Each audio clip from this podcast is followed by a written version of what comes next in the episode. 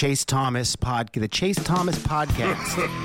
um, my nephew needs me to record. See, I hate. I already hate it. I hate it. All right, hello, and welcome back to a Thursday evening edition of the Chase Thomas podcast, where I'm still the aforementioned Chase Thomas, and it's Thursday night, and that means college football on this very podcast with fellow University of North Georgia alumni Matt Green. Matt, good evening, sir. How are you?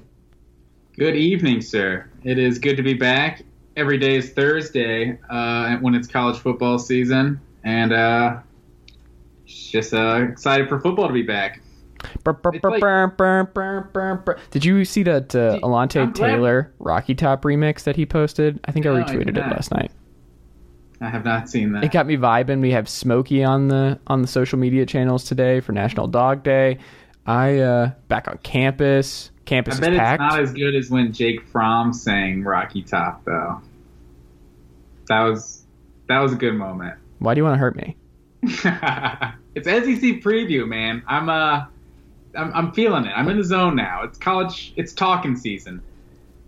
Yeah, I mean we're here, week zero on on the table. We have real football to talk about, even though Hawaii will not have fans this weekend for their opener, unfortunately. But you you've been waiting more for the Hawaii season to kick off than any other program, right? Well, yeah, exactly. I mean, what what other teams are you even planning on watching other than the uh, the Rainbow Warriors? I mean, absolutely, absolutely.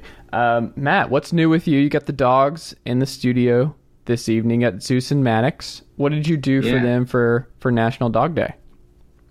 Um, I I post them on Instagram. Does that count as doing something for them? That No. was uh, that was uh, something I did for myself. Mhm. Um, well, you know, uh, the the fiance is is out of town currently, so I got the house to myself. So I've fed them and walked them, and so that's about all you can ask for, you know. And then these guys got the run of the house, so really, they should be thanking me just for uh, putting putting food on the table. No, they shouldn't because I've seen what your girlfriend does for their food. Did you put together the exquisite Instagram fi- friendly meals? Did you did she show you how to I do it? did- I didn't make it as Instagram friendly, but she she did like like make like a thing like a hmm just like she'll she'll make it's got like rice and like different vegetables and all this stuff and it's just kind of like prepped food that she can just kind of like put on top of their kibble for like a week straight essentially. So she like made that for me to use. So i just like put a cup of it on on top of their kibble. It's like a little something extra. Got cut up some brussels sprouts you know kind of sprinkling them around. So i, I gave them a little something. I, I didn't want them to to uh, lose that that that great uh gourmet meal they get. Just to be clear, your dogs are eating Brussels sprouts. Yeah, they do. My I Tori literally just I think a long time ago just googled like whatever like what are you allowed to feed dogs? you know, like things like grapes and stuff that you like aren't supposed to feed them, you know, chocolate or something. And she essentially just found anything you can feed a dog, like she'll she'll feed up to them. So it's like we have vegetables in our fridge that we don't even really eat. But I mean, I guess she'll eat some Brussels sprouts. I'm not eating Brussels sprouts. But what is uh, your vegetable of choice? I mean, I go. I'll eat some broccoli, some carrots, you know, onions and peppers. Like I'll eat some. I'll eat some vegetable potatoes if that even counts as a vegetable. But More of a carb. yeah, so I mean, I'll eat some vegetables, but I'm not. Uh, I eat some of those. I'm pretty minimal when it comes to vegetables. But I I took care of their dinner for sure. Hmm. So when you are you very are you a picky eater? Yeah, I would say I probably classify as a picky eater. I'm a picky eater too. I just never. I've only eaten with you once in my life, I think, Matt. So I have to think about Is it. that right? What, where do we eat? Wendy's. Ah, I went frequented the Wendy's at uh off what what were Mundy Mill Road. Yes, it was like kind of off by the, the the car shop. It was before we got to the barbecue place They that you actually recommended. made another Wendy's. They built a, a newer Wendy's that's like the new model Wendy's actually after you left. really? Uh.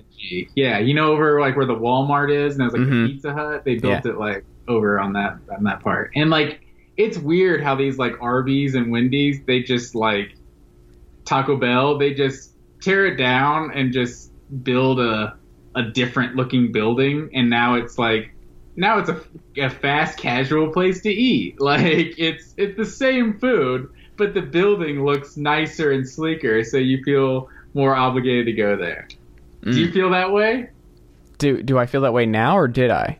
Like it's an entire business model, like on these because like Chipotle and stuff. Like not getting too into it, but these like fast casual places.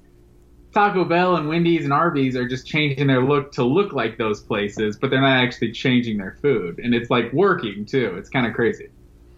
Yeah, I guess. I don't I don't really eat a lot of fast food though, so I don't really pay attention to I, I don't know, I don't I don't really notice it. I would notice Dunkin' if that was changing. I don't think I've noticed it. The only thing Dunkin's changed really is they dropped the Dunkin' Donuts. Like they really just want to be Dunkin', which probably And they even have some of those kind of newer, sleeker looking stores too. You know what I'm talking about? I don't. I drive all around the suburbs, so maybe I'm just seeing uh maybe I'm seeing more of these uh these chains than you are. Mm, maybe. a lot about this. What is your? uh We've got game day coming up on this weekend. We have real college football kicking off at noon. I am yeah, they're in Atlanta, right? Say, oh yeah, because it's the HBCU game, right? ECU game, yeah. Mhm. I don't I'm not sure who's playing it exactly, but uh it should be a, actually it's just exciting have football. Yeah, for sure. And we've got Nebraska and Illinois at noon.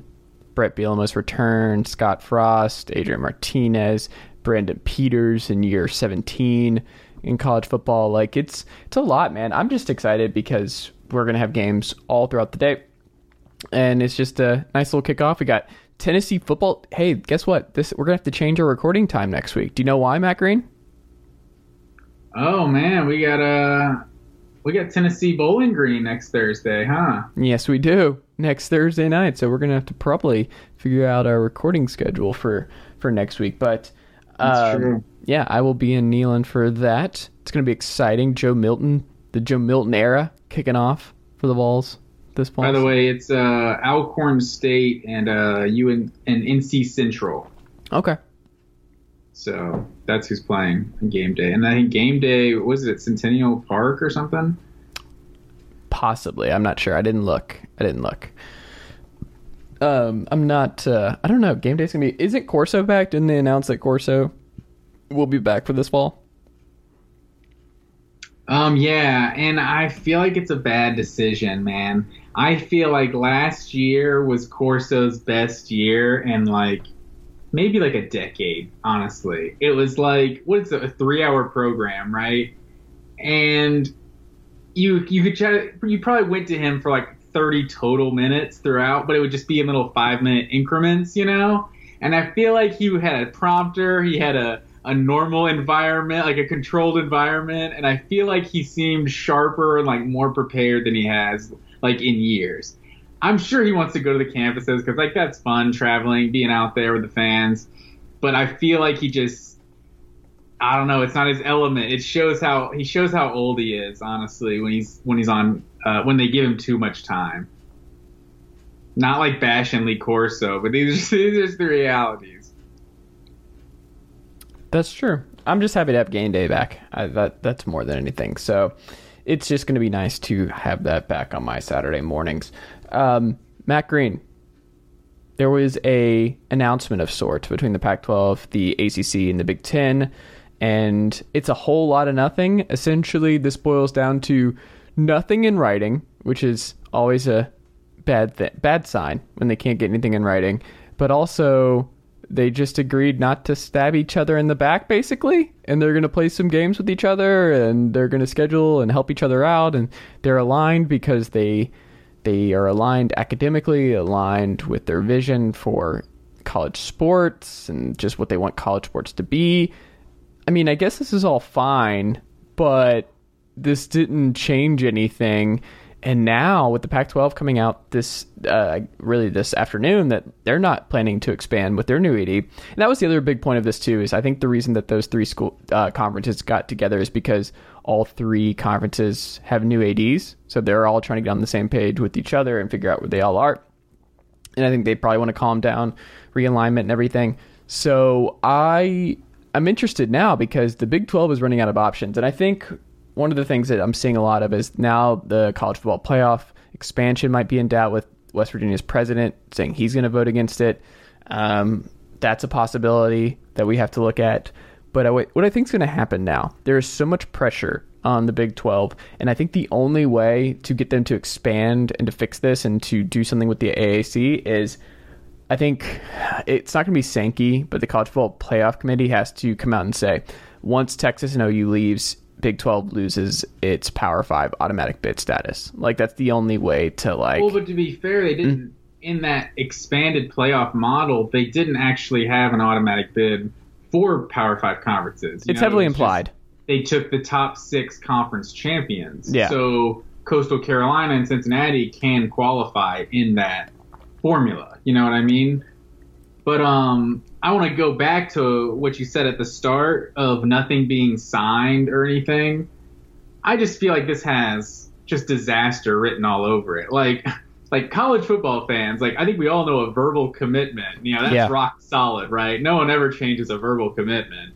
So it's 2021. Like, unfortunately, an eye to eye agreement, handshake agreement, whatever you want to call it, that's just not really good enough. And so it, it just brings me to just wonder what the alliance even means, you know? And I'm and hearing the West Virginia, it was the West Virginia athletic director that said that, right? About the the playoff being like on life support. I think he's the president, expansion. not the athletic director. The pres- uh, president, okay. It's like to hear someone say something like that. It it made my mind just start start going in a hundred different directions because what is this alliance really gonna do? Like, so it's not clearly like right after they announced the alliance, we get a USC LSU neutral site game in Las Vegas. So clearly, it doesn't mean you're only going to play each other at a conference. So it's not about scheduling. The SEC can continue to play all these teams that are involved in the alliance.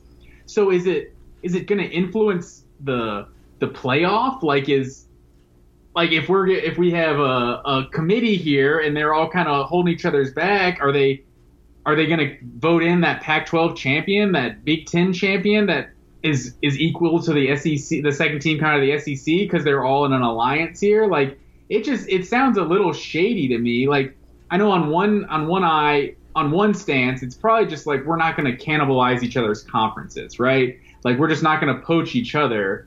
Like maybe like the Pac-12 said they're not to expand, but maybe the Big Ten and ACC feel the same way. Maybe none of those Big 12 or AAC teams are are attractive enough to want them to expand, but I just have to wonder what what the alliance really means if it's not scheduling.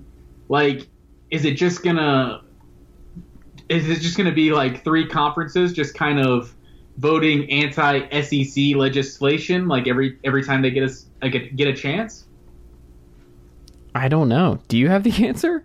like I just I yeah that's what I, I really wonder because the playoff we people have already kind of speculated about the playoff like not I'm not I'm not saying anyone in playoff history has like done anything shady but I remember there was one year where Georgia got left out and the Georgia Tech and Florida ADs were both on the committee and people being like oh this is a conflict of interest. And while I'm sure they still made you know what they thought was the right decision not based on rivalries these college football like hatred and just like just views of superiority it just goes so deep. And i think that's like kind of the biggest problem with college football is that it's so much of it is is is based on what people think and not really just what happens on the field is it just breeds this hatred and just arguing of everyone every decade you know like guys are salty about Notre Dame because they beat them four decades ago. You know, it's like if you watch college basketball,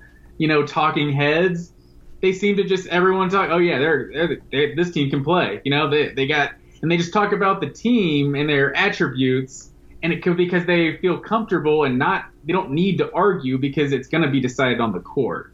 You know, it's like in college football, these talking heads actually influence the polls and they influence and the polls influence who's getting in these big games and in these championship games in the playoff.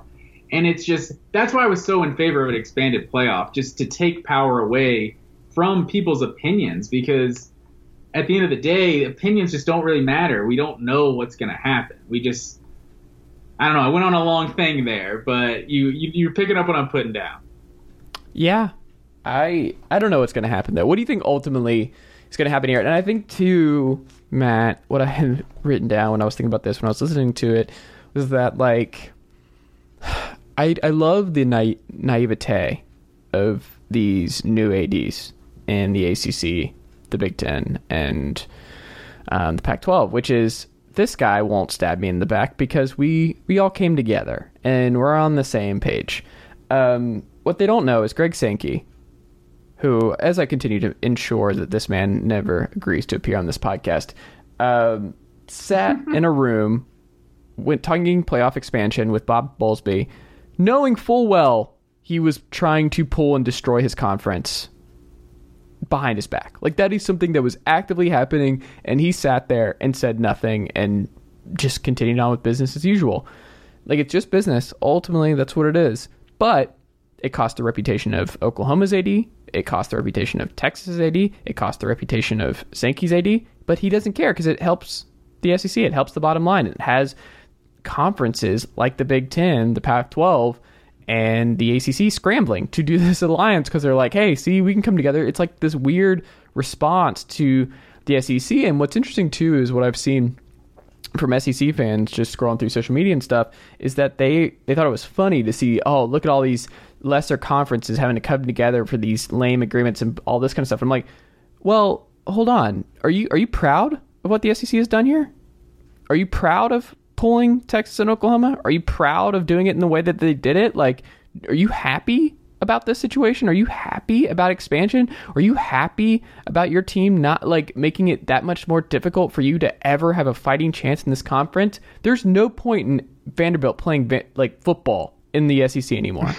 like, there's no point. That like, there's true. there's no point. Kentucky out of here. Yeah, That's one reason I'm a little like you know it kind of go back and forth with the alliance because you know if it's just to kind of bring stability to college football, like I'm for it. Yes. You know, like I don't want all these conferences just shifting all around and everything and just and put it West in writing. Make a contract. Make it expensive as you know what Yeah. to get out of this.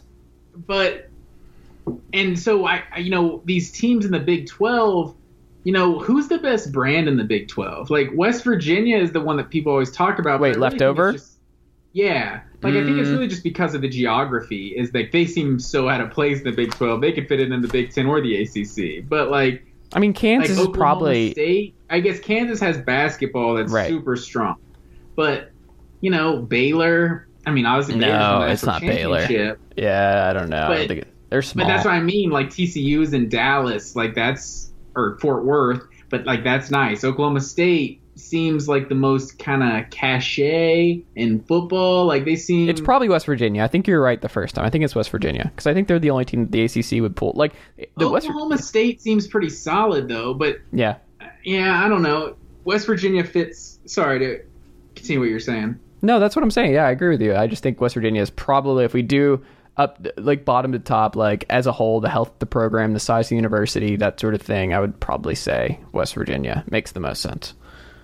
I would say just because of like how these expansions always work. Granted, we don't even know if any more expansion is going to happen, but it seems like the TV markets are what tend to drive these decisions. Mhm. I would have to think a team in Texas it has to be the most valuable. Like, you know, the ACC getting their their footprint in Texas, or the Big Ten getting a footprint in Texas. I would think, you know, for that reason, TCU or maybe Baylor might be the most attractive. But it's also like something's got to happen with the, the American.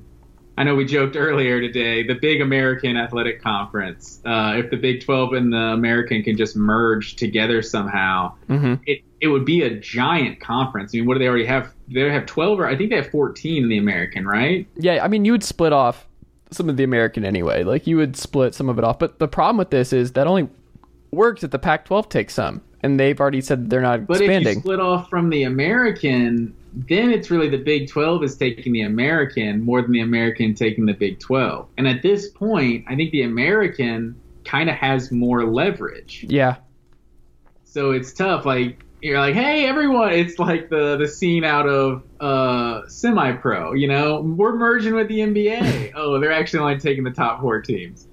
Um, but yeah, it's like, oh, we're merging with the Big 12. Oh yeah, but um, Tulane and SMU, we actually don't want you guys. It's- You know, I, I obviously I'm not. Those are just the first two teams that came to my head. Who who gets left out if you if, if you're uh, if you're merging? Tulsa. I don't know. Tulsa probably. Um, UConn because they're in basketball. Temple Oh. probably. UConn. If UConn got left, Actually, they Eastern Carolina is the obvious one. I don't know. why I didn't say them originally. Oh, you think? Hey, that's that's East Carolina, sir. Yeah, they're really good at baseball. I was adamantly corrected by an East Carolina fan at the College Football Hall of Fame when I called it Eastern Carolina. Yeah, So just, just call them ECU. it just means more there. It does. Yeah, I don't know. We'll we'll have to see what happens Matt Green. I'm sure more stuff will drop in the coming days, but um, yeah, I just want, like you said, ultimately, I want stability. I want this to stop. I want there to be contracts. I want it to make it just the only way to hit this stuff and halt it in its tracks is pay a fine, pay the price. Like there has to be a severe monetary loss or ramifications by realigning years down the road. That's the only way you're going to prevent this is by putting stuff in writing and making it a huge huge hit to these universities bottom lines like that's and these conferences bottom lines. And and that's the other thing, like you said, like like is the SEC proud of what they did? Like if everyone else is just staying staying put now, we're just in this 16 team super conference that was the best conference in college football, and now we just added Oklahoma and Texas. Like I'm not sure. Like yeah, all the universities are really happy, and they're going to be making even more money, I'm sure. But is that even good for the fans of Georgia? Is that good for the fans of Auburn of, or Florida? You know, like Texas A&M. Like those aren't two bad teams they just brought in. Those are two teams that can, you know, Texas obviously isn't great right now, but you know, those are two teams that could wouldn't surprise anybody if they were competing for SEC titles in the first or second year in the conference. Texas is in for a rude awakening. I I guess. I, I shouldn't say I guess. I, I suspect. wonder. I wonder if it could work out perfectly. If if next year they're in the SEC, then yeah, I think you're right. Well, I think they're going to be in the West, right? You're probably going to put Texas have- in the West and Oklahoma in the East, No, I think it's. I think they're gonna do or the don't know if they're gonna do four-person the pods. The, yeah, that's true. But the pod thing would totally screw up the how you're gonna decide the conference championship, right? Like if you're Well, the I think the conference do like championship a- stuff's gone at this point, right? Oh, I don't think you can. You can you can get rid of the conference championship. I mean, hypothetically, when you expand the playoff, but until the ex- playoff is expanded, like that conference championship is still a super True. game. So, but I think they're going to go to. Hopefully, they go to some version of my idea of just three locked opponents for everybody, because then everyone, when you once you rotate, everyone can play everyone twice in a four year period, and the schedule is going to basically even out if it's if it's that you know we might have a tiebreaker or something we got a some sort of issue but i think if you're trying to play as many teams as possible i don't know i think you, they'll probably end up getting rid of divisions. I don't even know. It'll be it'll be a challenge for sure And people will get over that. It's like you don't notice divisions in basketball and baseball. Like that's just that's only a thing because you grew up in it. Like ultimately, what I I would rather have if it, if the choice is between divisions or pod scheduling, give me pod scheduling so that we get to play more teams. Like it's ridiculous that you you have yeah not and even the sec tournament i remember for years was set up of the one seed in the east faces the the the four seed from the west and the one seed from the west you know and they they would lock they would do it that way and it, it got to the point it just made no sense and they just got rid of divisions Yeah, which is how it should be. There's there's no point anymore. Um, and it's just better for the fans. Like I think the pod scheduling is just better better for fans. Um, would you like to preview the SEC first, Matt Green, or do you do we like do we want to save our our one pick, our week zero? We're gonna have one to kick things off to get to to shake the rest off. We are going to pick one over under. We're bringing that back. Uh, yeah, let's let's let's finish off with the with the pick to Okay. to finish things off. Yeah. Nebraska, Illinois. What's the what's the spread as of Thursday night at 11 p.m. August Right. 26th? Right now, uh, Nebraska's a seven point favorite. Mm. How are you feeling, Matt Green? Where do you where do you land on the Huskers in Champaign on Saturday at noon on Fox?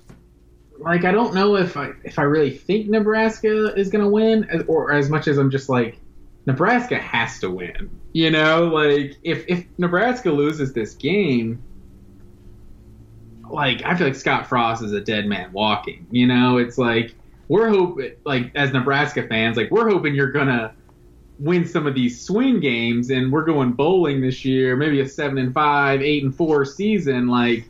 That's about as much as a Nebraska fan can really hope for. But if you got a seven and five or eight and four out of Scott Frost, I think you're encouraged. Like, okay, let's let's keep seeing what he's building. But if you lose to Illinois week one, like that's supposed to be one of the wins, you know. So I don't know. I just think it's. I, I think I'm feeling Nebraska. The points, I don't know if I would say. Are we picking the spread or are we just picking win or lose? No, we're picking the spread too. If we're picking the spread, honestly, I'm going Illinois. I think this will be a really close game. I think Nebraska's going to win, but I think Illinois w- would cover the spread. I thought we were going to differ here, but I agree. I think home dog of the week, our only dog, Illinois at home, Bielema. I I'm almost tempted to give Illinois this one, but I'm going to say Nebraska. I am the the home thing, but it is a first year coach, and you never know how much you can put into a first year coach. give me give me the Huskers, but Illinois covers. So we're going to agree on this right out of the gate. Oh man, terrible, terrible radio. I I just I'm not gonna I'm not gonna mix it up. Uh, I mean, we got also Do you have a? Is there a term for that in podcasting? Do you still say radio? Like that's bad radio. You know, like silence. Like that's just bad radio. Is, that bad podcasting? I don't think anyone talks that way. I mean, I've heard other people say that on other podcasts, but I don't know if I have on this very podcast. Fair enough. Um, You're you're the expert, so I was uh, deferring to you. well, I don't know if I'm an expert. I've just been doing this a long time. I don't think uh, that the two go hand in hand at all times. There are a lot of people who are bad at stuff and they just do it forever. Um, uh, wise words, sir. Uh, that's what I'm here for. Um, we got UConn at Fresno at two o'clock on CBS Sports Network. We have Hawaii at UCLA at three thirty on ESPN. Very pumped for that. And then, I mean, if you're a real sicko, a real college football sicko, you can turn in to Southern Utah at San Jose State at 10 p.m. on CBS Sports Network, or UTEP at New Mexico State at 9:30 on Bally Sports Arizona. Maybe uh, maybe Aaron Murray will be doing one of those games. He seems to usually do those random CBS Sports Network kind of games. hmm Maybe he'll get maybe he'll get the Southern Utah San Jose State uh, assignment. Would you do that? They offered it to you? To do play by play for Southern Utah and San Yeah. Jose State? Hell yeah! It's doing play by play. Like, what do they pay? Are they paying me to do it, or do I have to pay to get out? No, you're pa- they're paying you to do it. Yeah, I mean it's a job. Like you be Okay. watching, calling play by play football. Like, would you do it? No. Are you above that? It's not above it. I just I don't think I could lie. I think they would know that I'm not invested and I I don't think I could hide it. I think it would just be too hard for me to to put on that level of an act. Uh, Don't get me wrong. I'd have to do some homework. I do have to do a lot of homework. But uh, but San Jose State, they're a solid team. They So, are. Their coach, they kept him, thought he was going to be going to Arizona during the last coaching carousel, but he stayed put. Arizona went a different way with uh, Jedd Fisch. Um, I bet you've never been to San Jose, right? I have not. Spartans. I'm saying that's up near up near San Fran, right? Like Yes, somewhere. I think I, I'm that's not a, geography pretty awesome expert. part of the country that I have not been to. So you know, always down to see new places.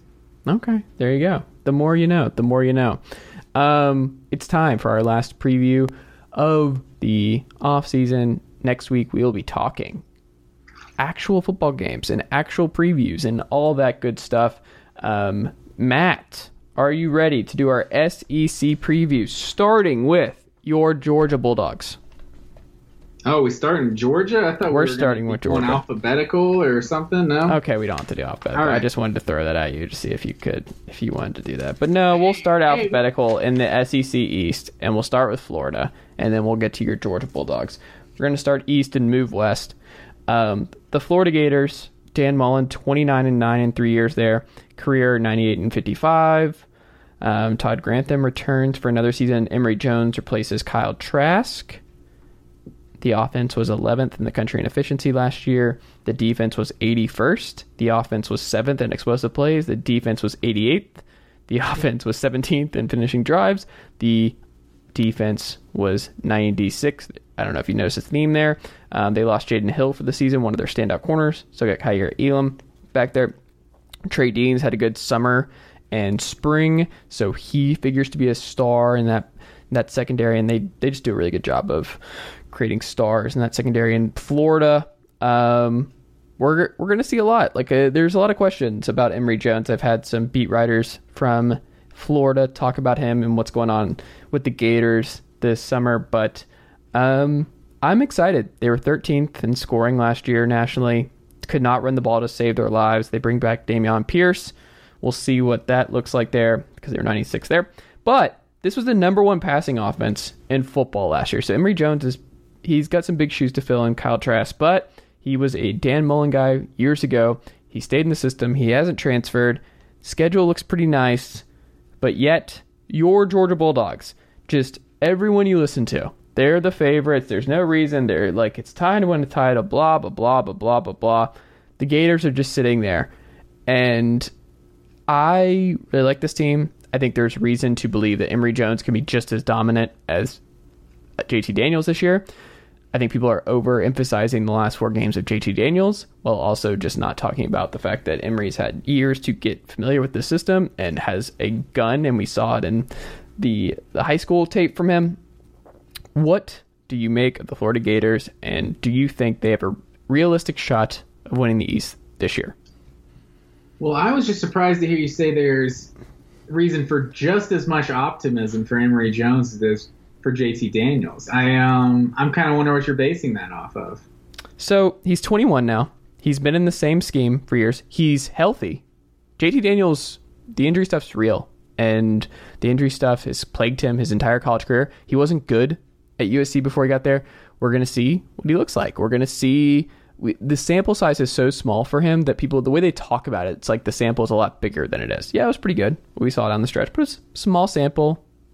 It was a weird season, small sample, that kind of thing. I That's fair, but I'm just saying we have like almost no sample of Emory Jones. no, Like- but 6'2", 210, healthy. But Dan Mullen has a track record. Todd Monken and Kirby doesn't have a track record yet. We don't know. We JT Daniels does not have a track record yet. I I'm not betting against Dan Mullen to not develop a quarterback. Like if you have to pick between who's more likely to develop a superstar quarterback in the college level, Dan Mullen or Kirby, it's Dan. It's not even close. Like it's Kirby is not not exactly Well, I mean, let's let's be honest though. Dan Mullen has been a head coach for what, like 11 years. But that's part of the factoring Like- in. So why I'm saying that I believe in Emory Jones more is that Dan Mullen has a better eye for these guys. Like he But I'm saying you got 11 years of being a starting of being a head coach. You got what three or four years of Dak Prescott, and you got two years of Kyle Trask.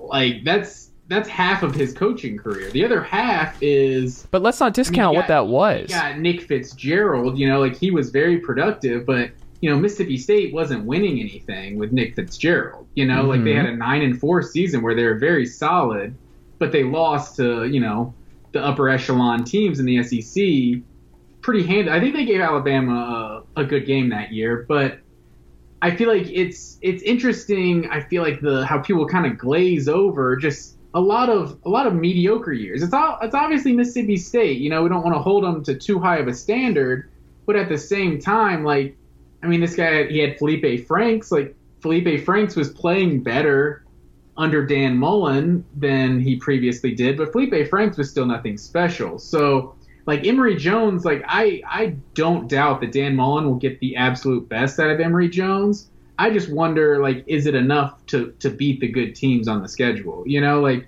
he's it's it's kind of alarming. Like I don't feel like I've heard that much negativity coming from like beat writers and like people in practice reports. Like people have really talked about Emory Jones, and everyone's raving about Anthony Richardson. So I don't know if it's I don't know. They're kind of just downplaying Emory Jones, and then he's gonna, you know, once the bright lights come on, he's he's gonna look a lot better. But I um I'm I'm not some people are thinking Florida takes a huge step back. Like I don't think they take a huge step back. Like I don't I don't think they're going to be as good as they were in 2020. But I think the defense is has the defense has to be improved for one just how bad it was, but I also think there's just a lot of encouraging factors on why it's going to be better. Um, they I think Zachary Carter uh, was first team All SEC in the preseason. Like he's going to be one of the best defensive linemen in the SEC. They have the transfer from Auburn. I'm forgetting his name on the D line. Like they have a lot of returning talent. We we know how good their secondary pretty much always is. The the Jaydon Hill thing that's going to be a huge loss, but I definitely think Florida's going to be better defensively. I just looking at their schedule, you got Alabama at home, obviously, LSU uh, on the road, and then Georgia in in Jacksonville. Those are definitely the three biggest games. I think if you're looking at like potential trap games, you got at Kentucky, you got at Missouri uh, near the end of the season, the week before Florida State. I think those are potential hiccups. I kind of think this is more of a nine win team. Also, the over under is at nine and a half on Florida. So it's I I tend to think they're going to be a good team, but they could be a good team and still just lose to Alabama, LSU, and Georgia, and and go nine and three and and go under. So that's kind of what I'm leaning towards. I think they're the exaggerate. I think it's being kind of exaggerated. I don't know. It's kind of being exaggerated in both directions. Like I think there's the people kind of what you were saying that's like Emory Jones is a legit Heisman candidate. And then there's the well. I think if you're saying if if, if, if, if you want to like, throw I'm, out J, either of those camps. well, I mean, if you want to throw JT as a Heisman candidate I, and dismiss Emory, I just don't think you understand how football works, and you're just putting your all your eggs in the wrong basket. Like it's just that's silly to me. Like betting against Dan Mullen and betting for Kirby Smart and developing these guys is just it's just foolish. Like Dan Mullen knows how to do this, and he is one of the best at it. Like Tebow, he was the QB coach for Alex Smith at Utah. Like that dude knows how to develop quarterbacks. And if I have to pick between the two of them, I'm going to pick Dan Mullen. And with the Richardson stuff, it seems like he's going to be more of a Joey Gatewood guy this year. Yeah, people talk about his ability to throw as well. I mean, obviously Dan Mullen has done a lot as a head coach. I'm just saying He won. He's only won less than eight games once while being at Florida, and it was last year when he won the East. Previous two years, he won ten games. But- But and also and last year is honestly one of his best seasons as in his entire coaching career, and they go Mhm. eight and four. You know, or they obviously the four is a little a little overrated. Like you got Alabama, that's the championship, that's a loss. and then everybody opted out for the know, ball game. Yeah, we all know how the Oklahoma thing went. But I so at the nine and a half, what are you what are you thinking at nine and a half? I'm saying over. You're saying over, so you think I think 10 and 2, 11 and 1 is the most likely. I'm picking Florida to win the East. Oh wow, just coming out and saying it. Fair enough. That's um I can understand that. I think the uh I think Florida's definitely going to be improved defensively. I just I don't know. I don't I think the Alabama thing really is really going to hurt. Like just just from the schedule, you know. This is a good time to get both Bama, man. This is a good time to get Alabama. But I'm saying Georgia being your biggest competition doesn't have to play Bama. So that's just a I mean, Georgia has to play Clemson. sched- that's a huge schedule, but I think just like last year, like if Georgia has a more favorable opponent from the West and doesn't have to play Bama, like granted they still lost to Florida, but that that would be their only conference loss, you know, and Georgia would have been the SEC East champion, you know, just kind of based on the luck of the schedule. So I think Alabama just really just being on the schedule, granted it's at home, but you know, Florida hasn't been the swamp isn't what it once was at home. You know, the last you know two or three years they've they've seen plenty of losses. At, I think probably three or four losses at home. So I think uh, I think that's it's definitely a good time to get Bama. You know, if you're gonna get brand new starting quarterback, his first game in the SEC, but um, it's still Bama. So you never want to play Bama. All right. So we're, what are you doing? Over or under I'm going. I'm going under. I think it's a nine and three team. Okay. We disagree. We're going to disagree on this one, I think. Georgia. The Georgia Bulldogs. So like, I'll what even is. off? Georgia's at ten and a half. Mm. You got So Clemson you- out the gate. Um, I'm going to say under, but it, they just feel like a 10 and 2 team. Like Kirby's going to lose a dumb game. I don't know who it's going to be. It's either going to be Mizzou Arkansas, Auburn, Florida, or Kentucky. I don't think they go undefeated in that But stretch. this is an interesting. I feel like this is like uh, something that people say about Kirby. I'm not really sure why. So, 2016, I kind of throw that out because that's his first year. Now you got to include it. but it's his first year as a head coach. It just doesn't really matter. So Okay. the last four years, Georgia's lost one game where they were just, you know, The South the Carolina game. favorite. The South Carolina game. That's the one time it's happened, and it's like, oh well, Kirby's gonna trip up somewhere. It's like no, Kirby's Kirby lost to Auburn and at Auburn in 2017. Like that team beat Bama. Like that was a really good team, and then they beat them. in He- the they almost lost to. Kentucky in the midfield game where it was like what six to three at home. I'm just saying that almost losing never matters, just like almost winning never matters. I'm like just the fact that Georgia's been upset one time in Kirby's entire like they lost in Death Valley to LSU and lost to Alabama in the SEC championship game. Then they lose to Florida and Alabama this past year. Like they weren't favored in those games. So it's just it's interesting how this label is already there. I'm not saying you put it there, but I've heard a lot of people say kind of similar things. Like I think the fact that this is at 10 and a half, I feel like Georgia almost should be one of those teams that's at 11 and a half. Like, you think they're going to go undefeated or you think they're going to lose one? Because the schedule, I just don't think this is the year for Florida personally. And, and if you look at just this schedule, like, there's just not many trap games. There's not many dangerous looking games. It's really Clemson and Florida, and that's about it. Like, Auburn, I think Georgia's won, won what 13 of the last 16 against Auburn. Like the only teams that Auburn has had that, that beat Georgia are when they have their best teams they have. And a first year head coach, like I know it's it's in Jordan Hare this year, but I don't see that really being much of a game.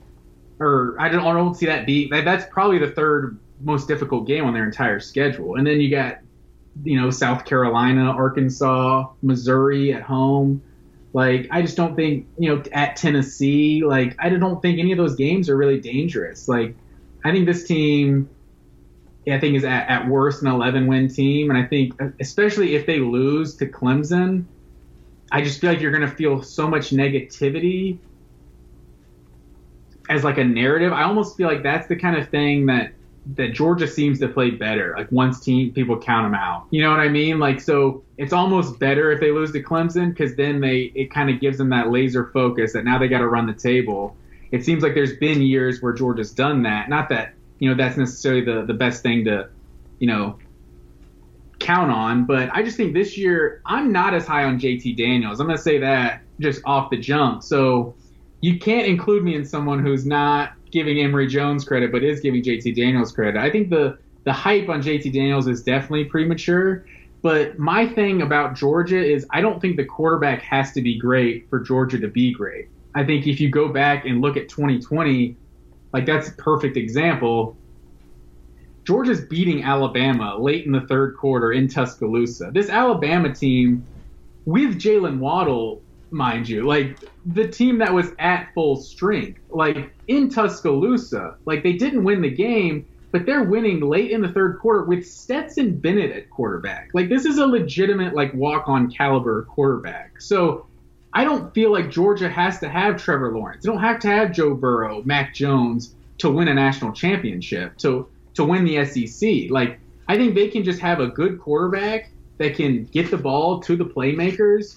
And I think this running game, there's questions on the offensive line, but I think this is the deepest Georgia backfield uh, has been in a few years. Like they're, I think a lot of Georgia fans are anticipating Kendall Milton being the breakout player on offense. Even though Zamir White is the senior running back and he's gotten more carries, Kendall Milton showed showed some flashes last year that he just looks like a real deal. Highly rated prospect, but you got him and James Cook as well in the backfield. And I think, you know, the injury to Darnell Washington, that's going to hurt versus Clemson. The injury to Tykee Smith, that's going to hurt versus Clemson. But I think these are injuries that these guys are going to be back. And there's a lot of playmakers on Georgia. Like Arik Gilbert, who knows what's going to happen with him dealing with like personal issues or whatever. Who knows if George Pickens is ever going to uh, recover and, and play any games at all this season. Like, even with all those questions at playmaker, Georgia or at wide receiver and tight end, Georgia is still like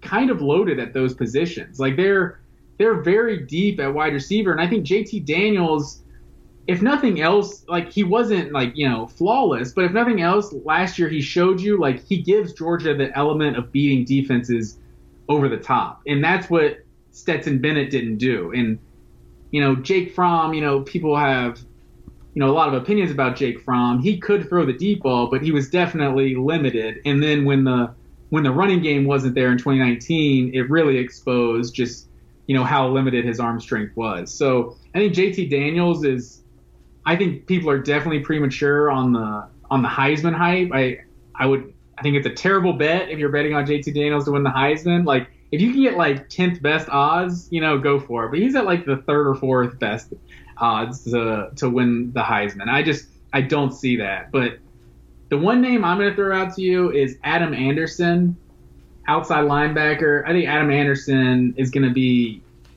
one of the best players and defensive players in the SEC this year. He had like five and a half sacks last year, playing I think about 20% of the snaps.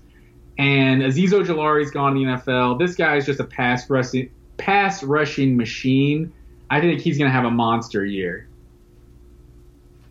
Okay. What is the latest on Arik Gilbert, by the way? I think the latest is just that it's personal issues, and he's like he's dealing he's dealing with himself like know, he's focusing on on himself like something like that some super vague you know almost like just almost like just i don't know it, it feels like a guy you don't even know if he's ever gonna play right like i remember yeah. jonathan ledbetter when he got in he got that like dui or something and people were asking about you know is he when's he gonna come back and kirby kind of gave like you know that that moral high ground answer like well we're focusing on him as a person first, and then you know maybe he can get around to playing football. You know that kind of that kind of thing. So kind of righteous answer, but you know Jonathan Ledbetter did did clean himself up, and he was a contributor on that really good Georgia team in 2017. But I um I just think the the expectations should be through the roof uh, for this Georgia team. Like I think the Clemson thing is is so difficult because these these recent injuries I think have really ch- kind of changed some people's like expectations for Georgia in this Clemson game, myself included. I think Tykee Smith is going to be a you know a huge loss. Like just watching his tape at West Virginia, like this guy's one of the most. Aggressive. So he's gone for the season, right? No, he's one of the he's like Darnell Washington. They're out like three or four weeks okay. or something, which is like maybe they'll be back for the first game, maybe they'll be back for the second or third. Like that kind of timetable. But yeah, I think with the way Clemson likes to throw screen passes, like he, I think he was going to be a huge part of this game because I've never seen like a nickel corner that ta- get tackles for loss like this the way this man does. Like Georgia was really relying on him. Like after losing seven players from the secondary, five to the NFL and two to transfer, like that's that's really huge. And so, you know, the Derion Kendrick, he's going to be a big addition. Uh, the Clemson transfer.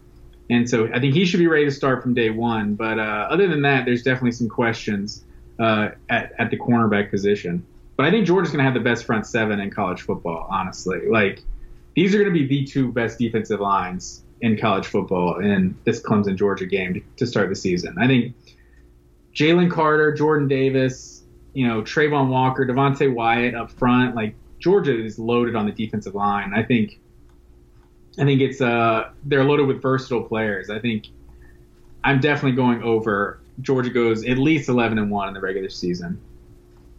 It is gonna be interesting too because JT was awful when facing uh, pressure last year in those four games. So his pass grade when clean was 91.9. Uh, first pressure was 49.1. Like he was a completely different uh, different quarterback. An accurate pass rate beyond the line of scrimmage, 39.3 percent. Um, he had an average yeah. of 2.47 yards to throw, but he just wasn't. But he was elite when clean, like when the the the when he had time. And Georgia may have the best offensive line in the SEC this year, which is going to be critical, especially against Clemson. Is we'll know if Georgia's going to win that Clemson game based on how many times we see JT Daniels getting knocked down. If he has time, I feel good about Georgia's chances. If he's moving. Well, then I'm I'm gonna go ahead and pencil in DJ Uiagalelei uh, running away with this one.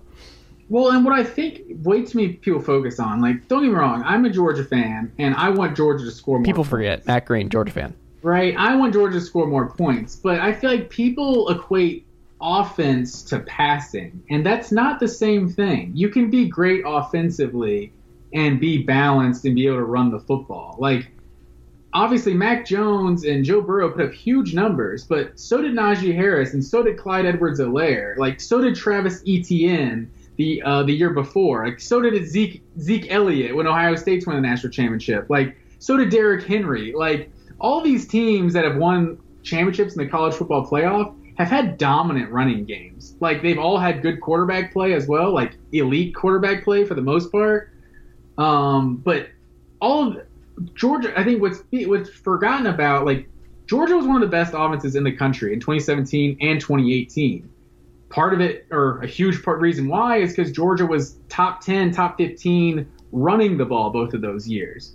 Georgia in 2019 and in 2020 were, you know, outside the top 40 in rushing offense, and that's obviously the the quarterback being able to, you know, having a good passing game keeps the defense honest and it makes it easier to run the ball. These th- these things aren't completely exclusive to each other. But I think Georgia's inability to run the ball the last two years has really been kind of a an under an under like an underrated point that people make. It's just, oh, we got to get a quarterback. We got to get a quarterback. It's like, no, you got to get everything. You got to be able to run the ball and you have to keep be able to keep defenses honest through the pass. And I think I think that's what JT Daniels provides. I don't think he has to win a Heisman. He doesn't have to be an All American for Georgia to, to potentially win a national championship this year. If he's just if he gives you 2018 Jake Fromm, like that might be good enough for Georgia to win a national championship because I think Georgia's loaded on defense and I think they're loaded in the playmakers. And it, it really there's some question marks on the offensive line, but I think like you said, I think they could end up being one of the best offensive lines in the SEC. We shall see. I'm gonna hit the under. So lock me in for for the under. Lock it in. Kentucky. Oh wait, gotta... hold on, hold on. One mm-hmm. last thing. Mm-hmm. Kentucky segues nicely to this. Mm. I'm I'm so tired. Like I'm ready for expansion, new SEC schedule because I'm so tired of these teams with the ACC rivals. Like their their season is done like the first week of November it's so annoying. Like seeing Florida's schedule that they play Samford on November 13th, and then they have Missouri, and then they play Florida State.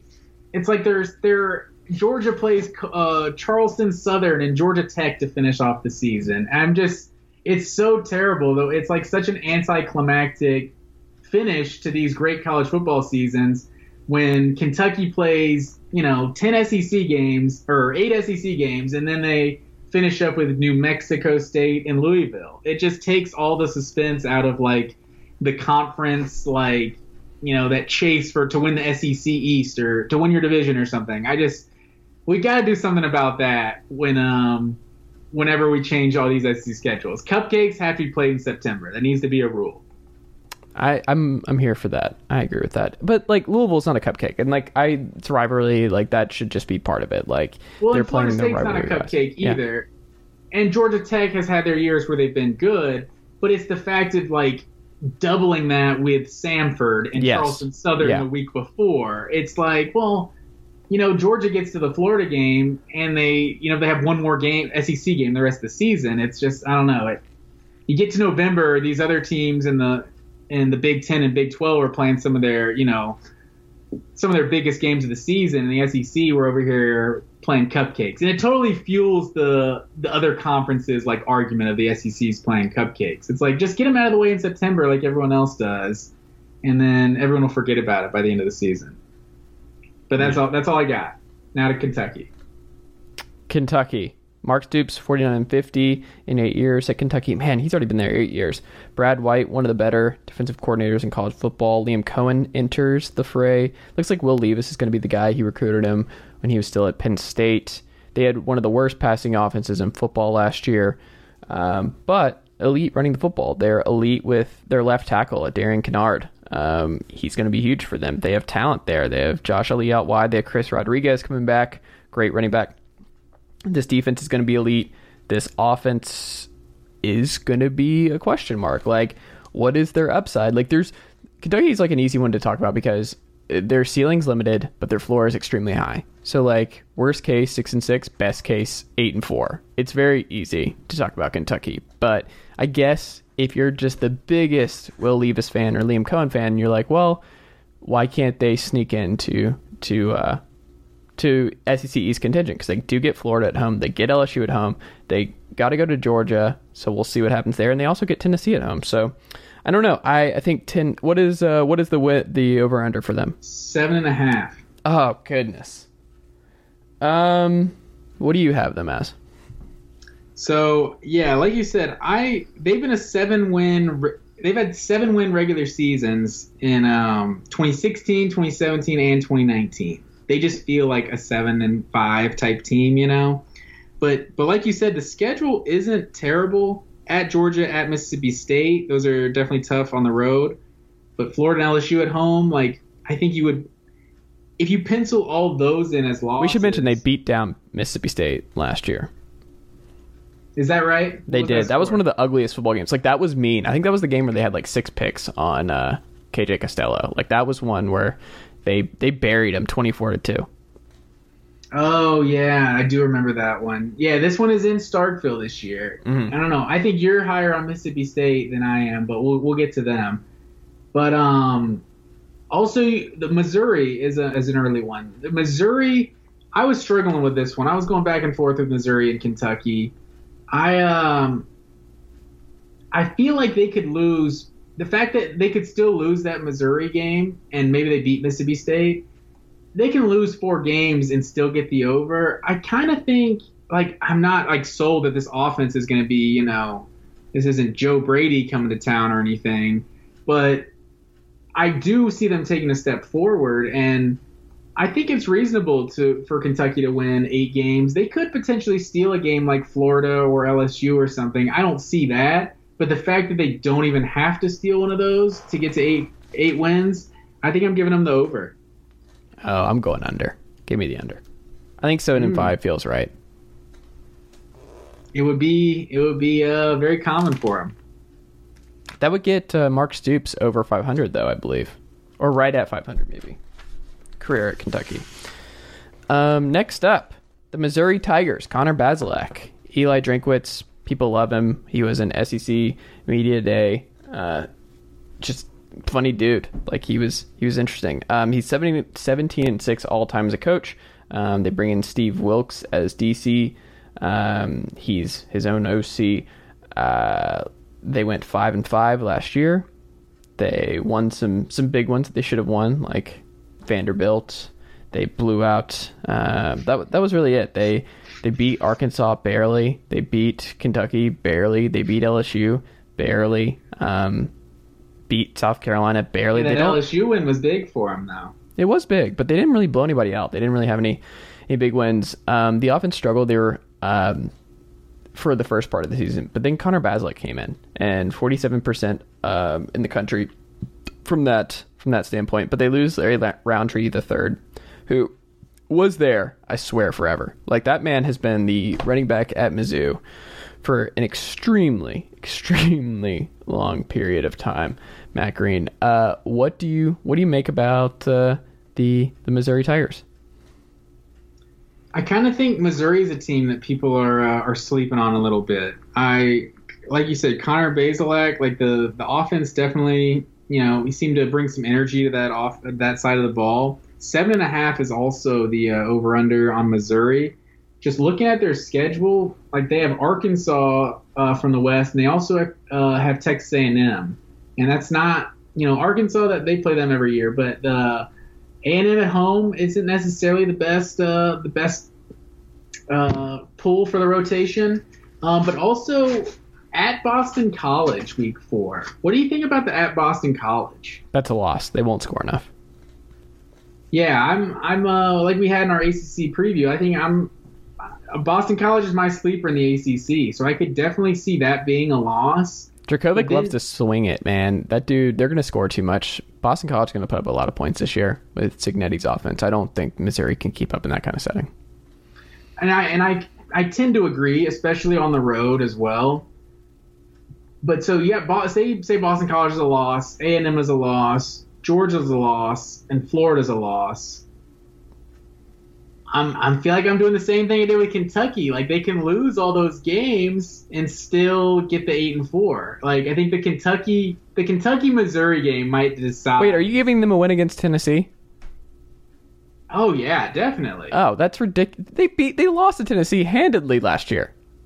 yeah, but I mean, last year's last year. First year. That was a worse situation. like- Tennessee's going to be better than they were last year. Like Tennessee is going to put up a bunch of points. I think Missouri is definitely going to be better than they were last Mm, year. I don't know. They have inexperience at corner at the corner spot in the in the secondary as a whole, the receiver spots. I I don't know. I you can you can have that one. I'm um. Give You're me the under. me crazy. Tennessee's I'm beating going- Missouri. Get out I'm of here with going over. I'm going over on Missouri. I think I can see Kentucky and Missouri managing eight win seasons. disrespectful. I won't have it. Um, next up, South Carolina, the Gamecocks. They ended last year with one, two, three, four, five, six straight losses. Um, they were 98th in scoring. Uh, Muschamp and everybody gone. Muschamp now, obviously. In Athens, Ryan Hilinski, who transferred out, lost the QB competition at Northwestern, so he'll back up Hunter Johnson. And then you have, um, is it going to be Luke Doty? Is that uh, is that the guy for year one under under uh, Shane Beamer? You got Marcus Satterfield as the, the OC, Clayton White with the defense. A lot of optimism about Clayton White too. Um, we'll see what happens there. They they bring back Kevin Harris, who I think is an absolute stud. Having watched him just tear apart Tennessee last year, and he he was good. Uh, I liked him a lot. Um, but you know, losing Shi Smith is going to be a big loss for them. Losing Jaycee Horn is going to be a big loss for them. But I do like a lot of the the talent. They're pretty thin out wide, older dudes, but they are um, they'll they'll see it. Uh, you got this situation on the schedule where I'm like, this schedule is not bad. Like, th- if you're Shane Beamer, this is the kind of schedule you want in year one, right? without a doubt. And that's kind of the what direction I was going. Three and a half is the over under on this. Like I am not high on on South Carolina by any means, but you got Eastern Illinois at East Carolina, Troy, and then obviously Clemson at a conference. Like is that not three wins right there? Like guaranteed? Like they got to steal one conference game to get to the four to get over three and a half. I I'm giving them over. Like I think four and eight, this is a terrible team, but like they're getting three wins at a conference. Give me give me over on South Carolina. Four and eight. Four and eight, he says. Yeah, I think it's going to be bad. I, I think this is just going to be a long term rebuild in Gamecock country. So give me give me the over, but four and eight feels feels right. They're not going bowling at the very least. Like this is going to be the worst. Like I think there's a chance South Carolina finishes last in the East. I don't know if Vanderbilt fa- or South Carolina fans are ready for this because I think Vanderbilt's going to like Clark Lea is going to maximize his three and four stars or three and two stars rather, and I I don't know. Um, That game is always close. that's what I'm saying. Like that might decide who finishes last, and I'm leaning Vanderbilt as the better team right now. I think you're definitely right that South Carolina fans aren't ready for this. Like, I don't think they're ready for like I don't know the foreseeable future. Like, Steve Spurrier is one of the greatest coaches in college football history. Like, I think Steve Spurrier gave South Carolina like a complete just like delusion of how good of a program they are. Like that was their greatest run ever, like by far in the history of their program, and I don't think they're ever going to return to that. Like it's just Clemson becoming a powerhouse, like had to be the worst thing that could have ever happened to South Carolina. You're already have just you know have Georgia and Florida and the SEC East just dominating you, and now you have Clemson in your own state. Like that's when the SEC was honestly at its strongest. When when South Carolina was routinely the third or fourth best team in the SEC, and they were still beating Clemson every year. You know, there was like four or five, maybe six years in a row or something they beat Clemson.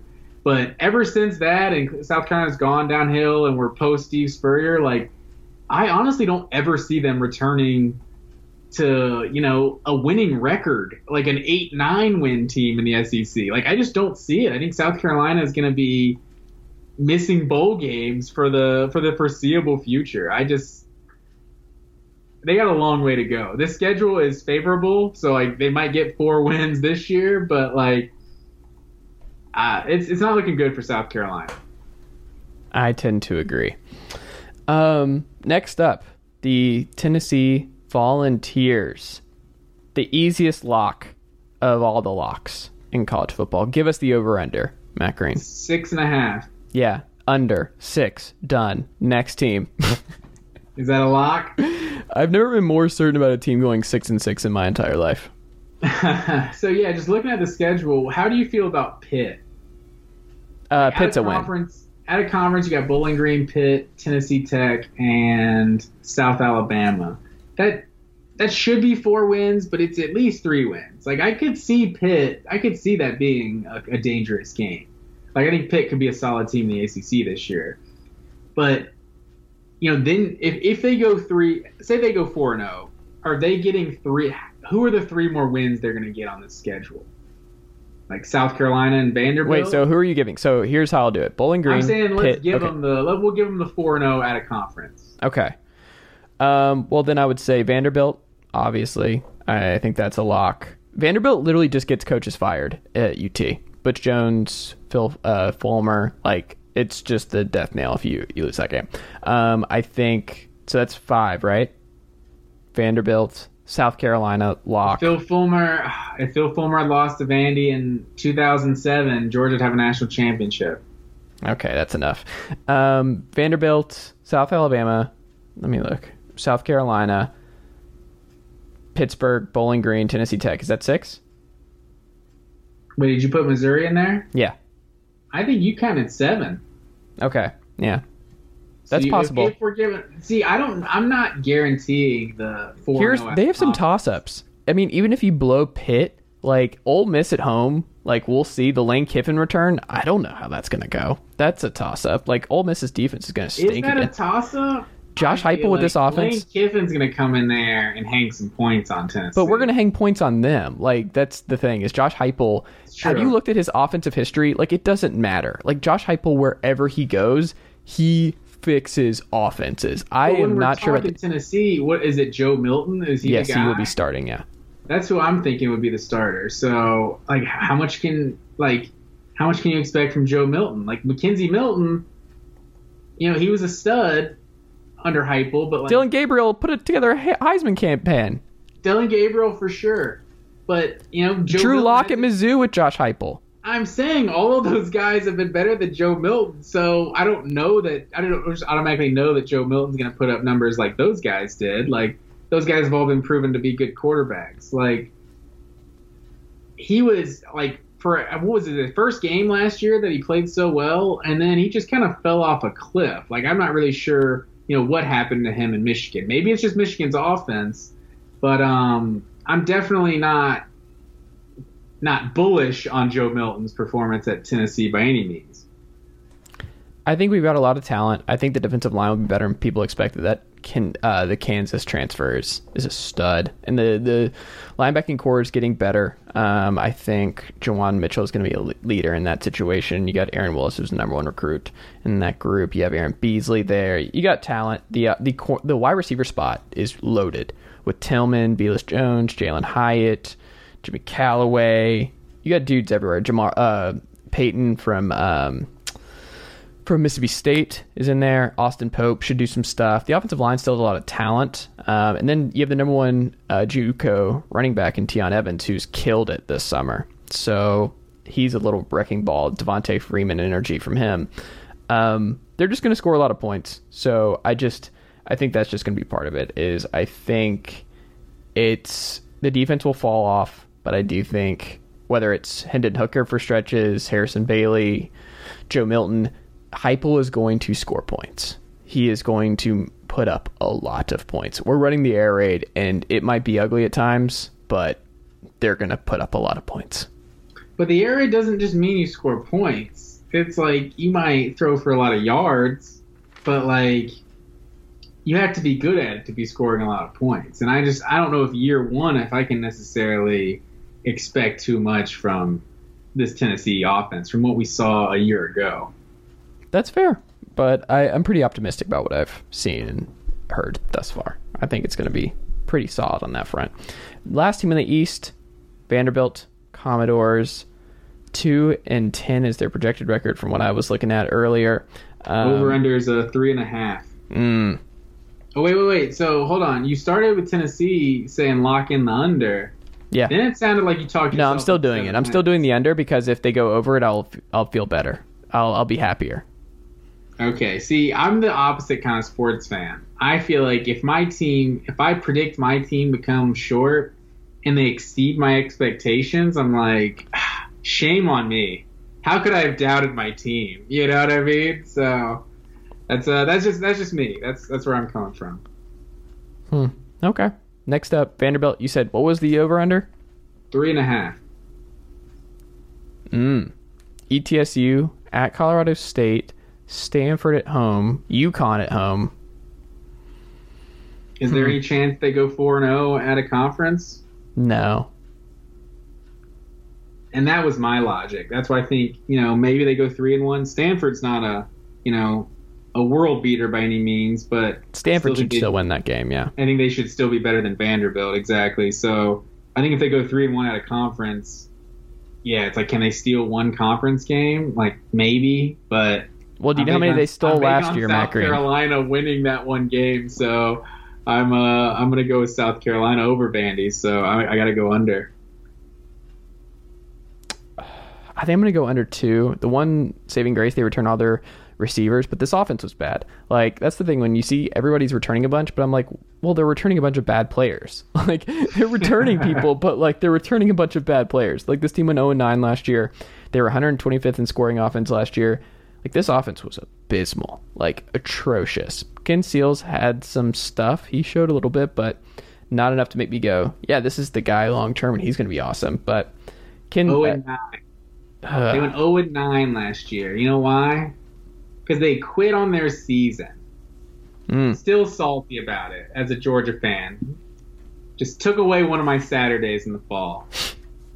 They just didn't want to play. They were just like, you know what? We don't want to play this game. We don't. It's pointless.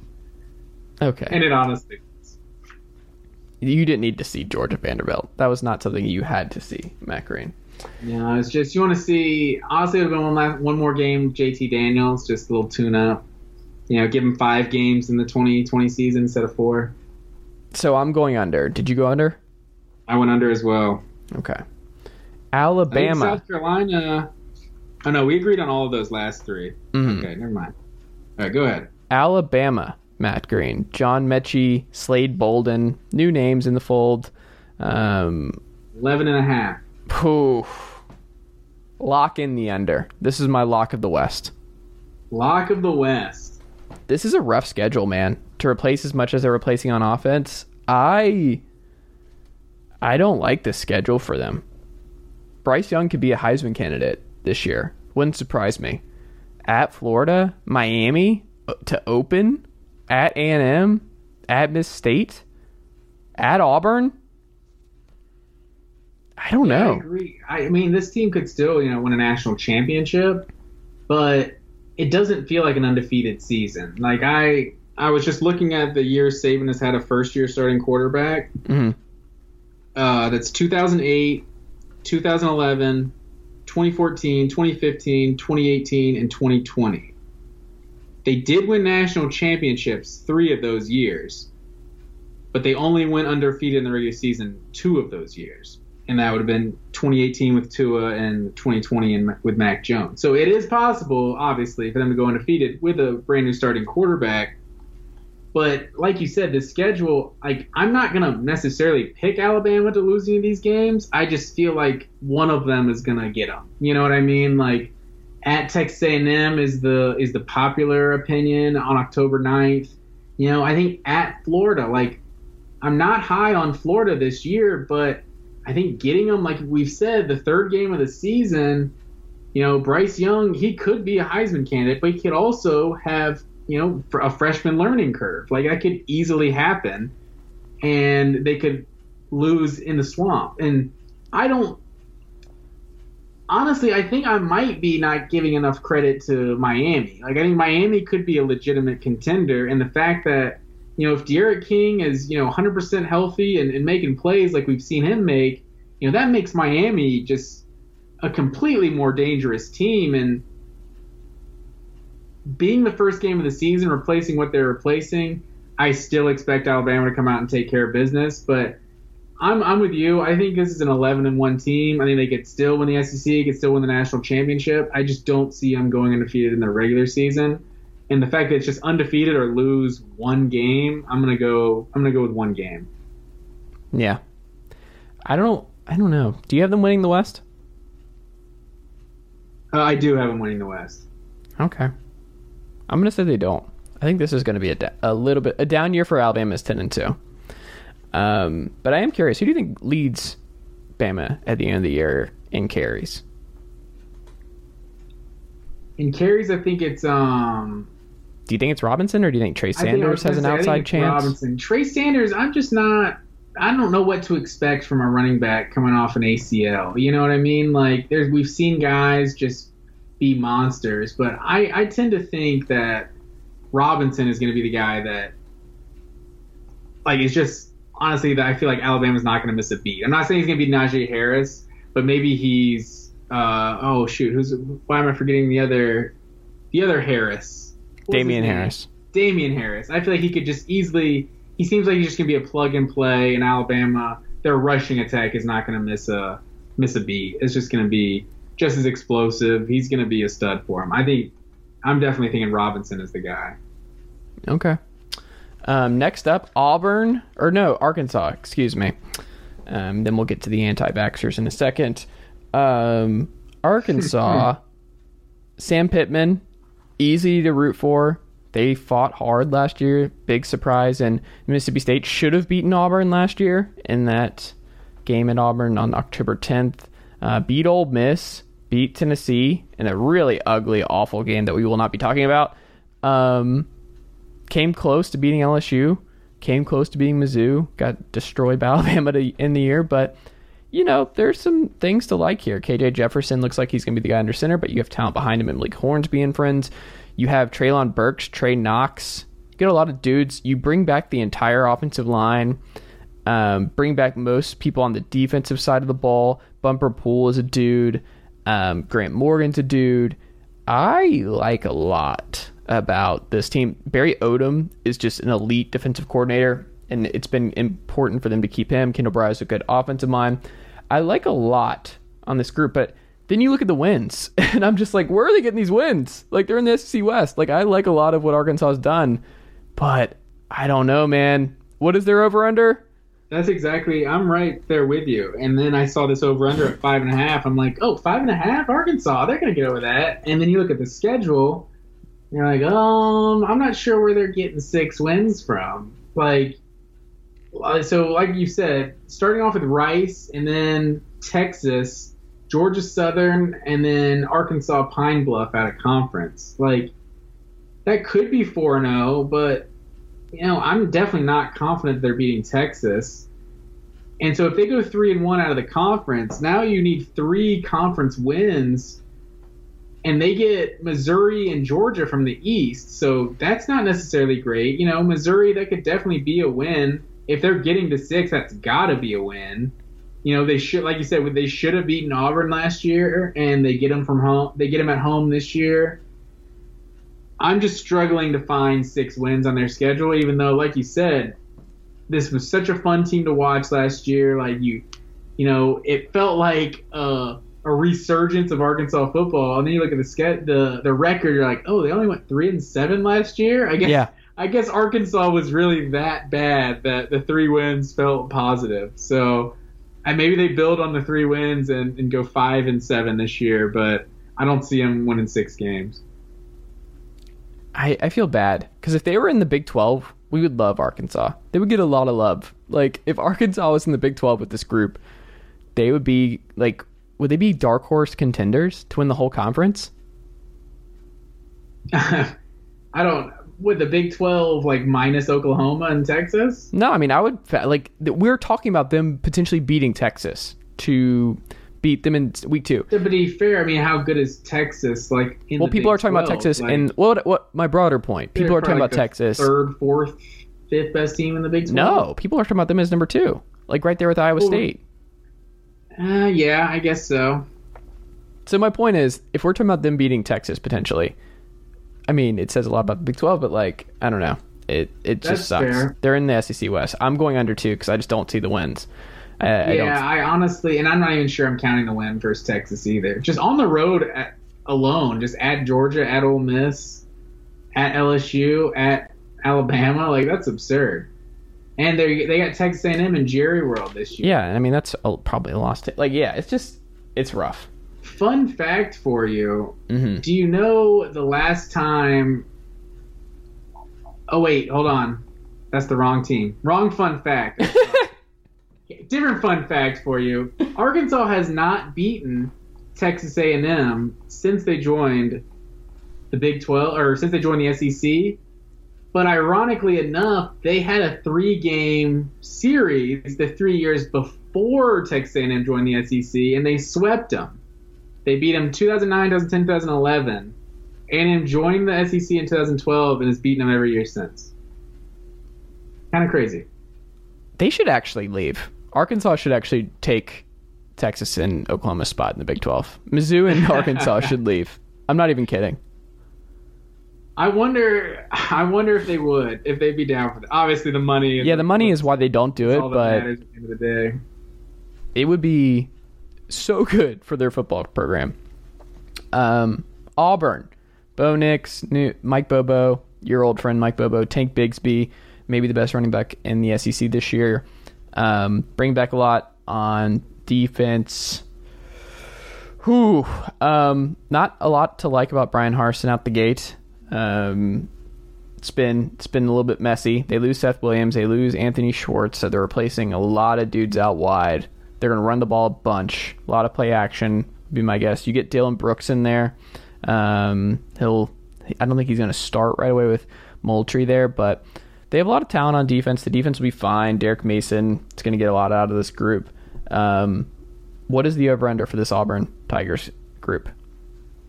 Uh, Auburn, we got seven and a half. Oh, that's an easy over for me. Easy over. Yeah. So I want you to find eight wins on this schedule. All right. Akron. So you go? Are you going at Penn State? You giving them that? I am giving them Penn State. See, I don't think I can give them at Penn State. I think that's going to be a tough one. I think. I think it'll be tough. I just think they'll win. I think they're in for a bounce back year. Georgia State, so that's four. At Arkansas is five. Ole Miss at home is six. Mm. At South Carolina is seven, and Mississippi State at home is eight. Yeah, I feel like I could also see they're Alabama to winning. end the They're season. winning every toss-up game. I think to get to eight wins. I think. I think Georgia's a loss. I think LSU's a loss. I think Alabama, Texas A&M. Also, here's the fun fact I had for you. Auburn has not lost at Texas A&M since they joined the SEC. Huh. The last time Texas A&M beat Auburn in College Station was 1911. Hmm. So Auburn doesn't lose in College Station. So that'll be interesting. But first year head coach, I know I've said that multiple times. I just can't put too much like even if Bryan Harsin's a really good coach, there's just something about that first year. It's like you kind of you gotta weed out the guys that, that are buying in, the guys that aren't, you know, kind of the cream rises to the top kind of thing, and, and you take your growing pains in year one. And so I'm actually going under the seven and a half. Auburn has lost four plus games, seven straight years. Right? Four plus losses, seven straight years. 12 of the last 14 years, Auburn has lost four plus games. Granted, that's still an eight and five. That's still eight win. That would be over. But I just found that in, incredible that the only two years in the last 14 years that Auburn did not lose four or more games, they went to the friggin' national championship. Like, how wild is that? Like, just you talk about hot and cold. Like, Auburn is just one of those teams. I haven't personally given up on Bo Nix. Like, I think it was definitely a sophomore slump, but like Bo Nix has talent. He's an athletic quarterback. Like last year could have been kind of a wake up call for him. I think with he was SEC freshman of the year. You know, I think TJ Finley. You know, people have talked you know highly of TJ Finley coming over from LSU, but I kind of think that competition is going to light a fire under Bo Nix. So I could definitely see Bo Nix having a better year. It might not equal more wins for Auburn, but I could definitely see him having a better year. Maybe they go seven and five. I'm also not nearly as high on Tank Bigsby as everyone else. Like he was a he was a nice player as a freshman, but I I I would definitely not say he's the best running back in the SEC. Okay. Next up, the LSU Tigers. Maybe the most difficult for me to forecast this year. Did you find that as well in your previews? Yes, except for I found I thought the over under was low at eight and a half. Mm. So like I do I am kind of hot and cold on on LSU, like struggling with some of these toss up games, but eight and a half, that seems a little disrespectful. Like nine and a half seems like you'd you'd have, you know, some people thinking they win ten games or nine games, kind of going back and forth. Like eight wins, I just don't see LSU winning eight games. I just feel like they're they're better than that. And you know, looking at the schedule, you got Kentucky and Florida from the East. Like, yeah, at Kentucky that could be tough. At UCLA, at Bama, home versus A and M. Like, there's definitely some tough games on the schedule, but I I think this is a bounce back year. I think LSU could be a 10 win team, honestly, but I think they're at least a nine win team. So I'm de- I'm going over on. I like Max Johnson, Kayshon Boutte. I uh, I like LSU this year. Is it a bad sign that the Cincinnati DC chose Notre Dame over LSU? Um, I don't think so. I think right now Okay. too, if you're just a like just just from like a job market standpoint, like I think going to LSU under the current, you know, things going around in the program, I just don't think there's as much stability there. Like you go to Notre Dame and like I think you know Brian Kelly is going to be at Notre Dame as long as he wants to be at Notre Dame. Like Ed Orgeron could be gone this year, and if like something off the field happens, he could be gone tomorrow. You know what I mean? I feel like that's kind of how how crazy the situation around LSU is right now. So I can understand just just from a job security perspective, being like I'm going to go with the guy with more stability. Their new OC, co-OC, Jake Peetz and DJ Mangas, but Peetz is the one who said this. Quote, We want to make this quarterback university. Joe Burrow set that bar very high. Quarterback university in Baton Rouge. Yeah, like ah, this 2019 LSU team, I feel like has like low key ruined college football expectations for everyone around the country. Like Mhm. I heard heard this uh, that girl on SEC Network, I forget her name on the in the studio. We was talking about Kentucky, and they were like, "Can we see a Joe Burrow type impact on the new offense?" And Gene Chizik is just like, I feel like it was it was it seemed difficult for him to not laugh at what she just said. Like, no. well, I mean, they're, to be it's fair to her, they're part of their job on the SEC network is to prop up everyone on the SEC to be like, hey, here's the reason you should watch the three o'clock or noon Kentucky Vanderbilt game in Oh, October. course, but I feel like you just I feel like I've heard so many mentions of you know they could be like this year's Joe Burrow. Who could be this year's Joe Burrow? It's like Well, we heard that with uh, Baker Mayfield now, like for years. Like Stetson Bennett, how many times did you hear Georgia fans like, "There's a little bit of Baker with him"? Like he had some uh, Baker Mayfield in him. To be fair, that was only because Stetson Bennett like played Baker Mayfield on the scout team. Yes. So I feel like that's probably the Wait, hold reason. on. Who played Baker Mayfield on the Georgia scout team? Was that Stetson Bennett? This is news to me. Matt Green. Did they talk about that on a broadcast? Yeah. Did did did anyone ever talk Jake about that? Fromm played in the Little League World Series. I don't know if you ever. but uh, yeah, fun fact for you. He was a he was a 29 year old man in the, in the Little League World Series. But, Tony um, Gonzalez played basketball. People forget that. Who's that? Tony Gonzalez, tight end legend. He he was a dual sport athlete. It's true. People But, forget this um, stuff. But what are you thinking? Eight and a half. What are you going with LSU? We're gonna know a lot on September 4th at L, at UCLA. Like we're gonna know a lot about this team at that point. At Mississippi State, they lost that game last year, got blown out. Um, getting Auburn, Florida, and A and M at home is going to be really helpful. Max Johnson looks like he's going to be the guy. I'm pretty high on John Emery. I think he's a really really good player. Um, obviously, Derek Stingley is a monster. Getting most of their secondary back is going to be helpful. Their entire defensive line returns. I'm going to say over. Uh, I, they feel like a nine and three team to me.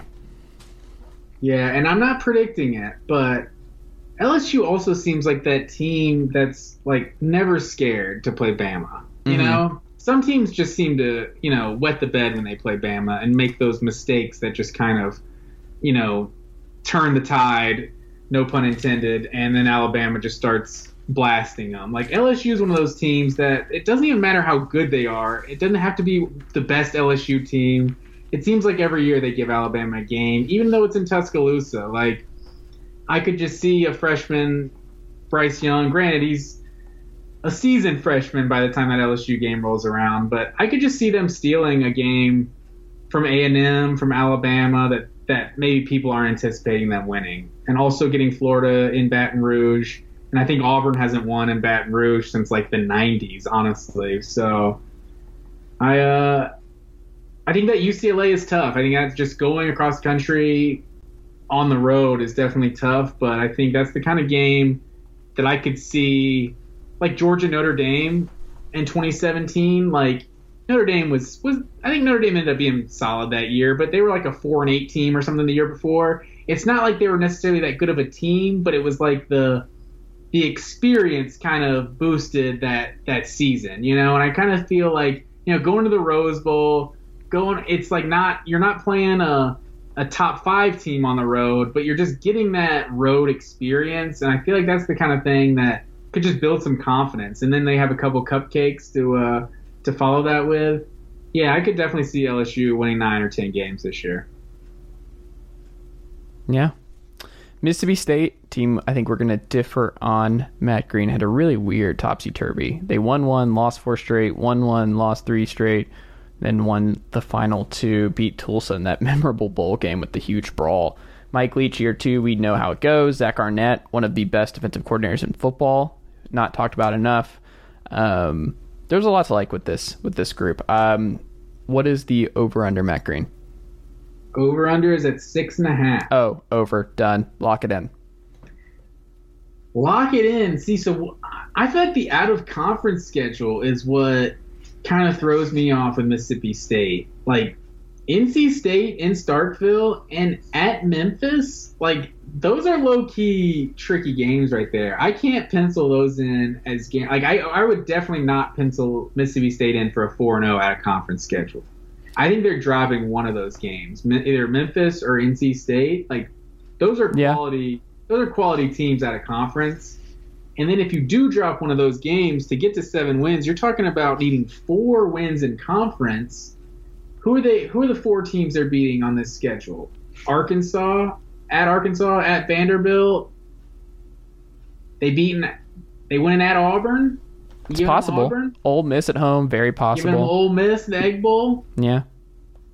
Kentucky at home. That's the best. Oh, Kentucky, I missed that one. That could be a win. I think. I think that's a lot of. A lot of toss Leach is going to get going one of them that we aren't expecting, Matt. Like that's the other thing about Leach. He's going to hit one of these true. guys. He is going to hit him, and it's going to be like one of those where you and I text and you're like, "Did you see the Mississippi State score? Why are they up forty-five to ten on whoever?" And we're just But going to then be they could follow it up with a twenty-four to two loss to Kentucky. I Yeah. feel like they just.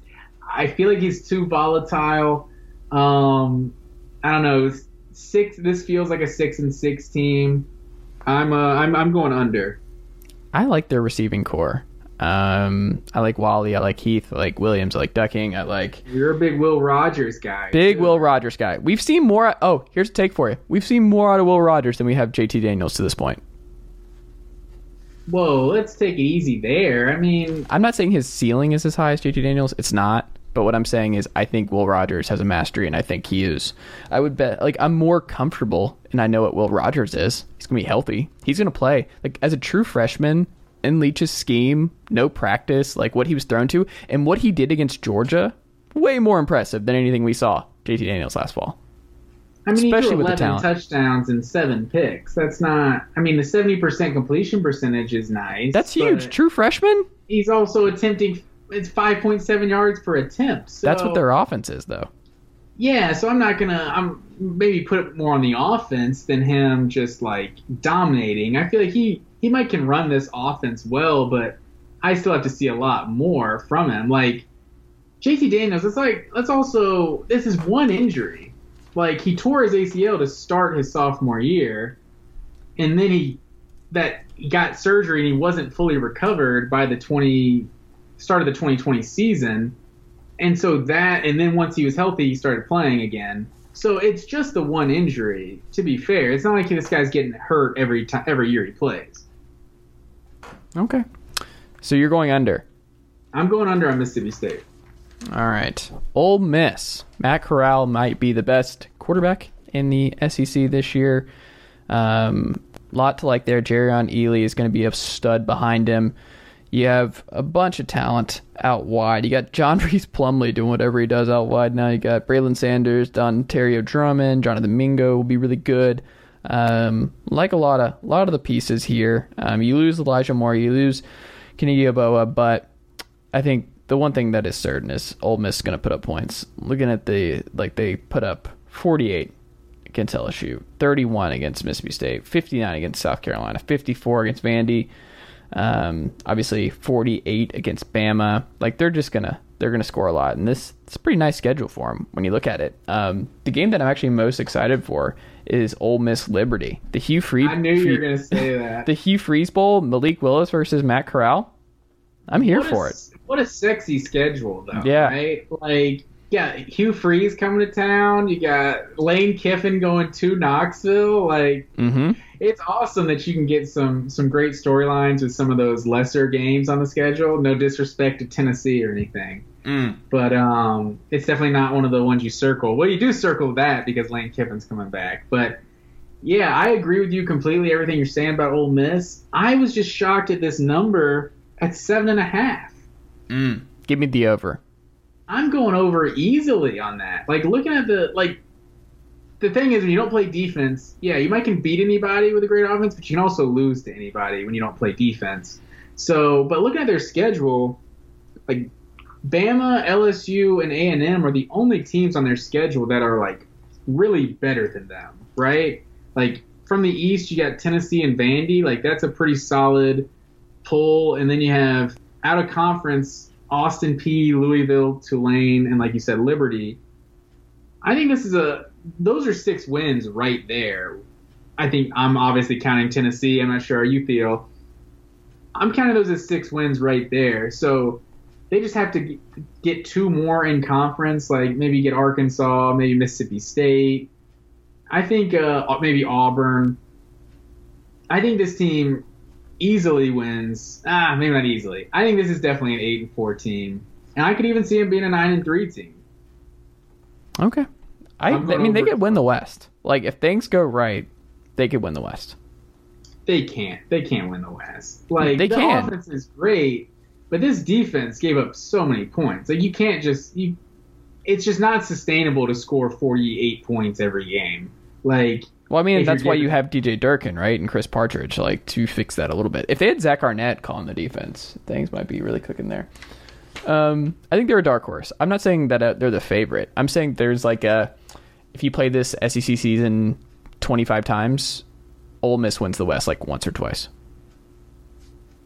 maybe you played 100 times. I think that's too high. I think the offense it could be that good. Like if the offense is that special, potentially, um, I don't It know. could be, but they also were 118th in the country in scoring defense last year. That's what I'm saying. That's why I'm not saying they're the favorite. I'm saying that uh, they improve a little bit and the offense stays elite, then it's a possibility. Last team, as we wrap up here, had almost 80 plays a game last year. incredible. Texas A&M, Haynes King just won the quarterback job over Zach Calzada, um, replacing a lot on the offensive line. A lot. Return almost everybody on defense. The defense is going to be elite under Mike Elko. Jimbo is 26 and 10 in three years there. He's 109 and 33 all time as a coach. He's quiet. Jimbo's a quietly elite, elite college football coach. Um, so when Aggies fans get a, agree. li- huh? I agree with that. And That's when- what I always say. When when when Jimbo's ahead of Kirby on these lists, I don't argue. But when they do Lincoln Riley and Ryan Day, that's when I start arguing. Mm. But please continue. I I'm excited about this group. I think they're they're going to be really good. I think it's really going to depend on Haynes King what we get out of him this year, because that offense was great. But one of the things I like most about Texas A&M, they're very balanced. And like when we talk about Ole Miss, Mississippi State, even Bama a little bit, um, is not going to be balanced like Florida's. Question marks with Grantham. Not a lot of balance there there's a lot of balance in Aggie country. There's a lot of balance. They're they're 12th in offense last year in offensive efficiency. They were 23rd in offensive or defensive efficiency. In explosive plays, they were 25th as an offensive unit, and they gave up 37th ranked on defense. Um, the defense was 10th in field position, 32nd in offense. Um, in scoring nationally, they were 37th. Scoring defense nationally, they were 28th. Um, second best rush defense in football last year. Schedule's nice. They went nine and one. Could have made the case that they were a college football playoff team. Darrell Dickey has been an upgrade at OC since getting the job a little while ago. I am I'm high on them, but one of the things that's interesting about Texas A&M because we talk about this with Kirby and this year, if you're A&M and Jimbo, there's a year to do it. This is the year. It's like it kind of stinks that they didn't get one more year from Mond, just one more year, um, because this is the kind of year if you have a veteran quarterback like Mond, you're like, oh, this schedule's nice. Bama at home, Auburn at home, like everything is like a week out of conference schedule. Texas A&M, I think.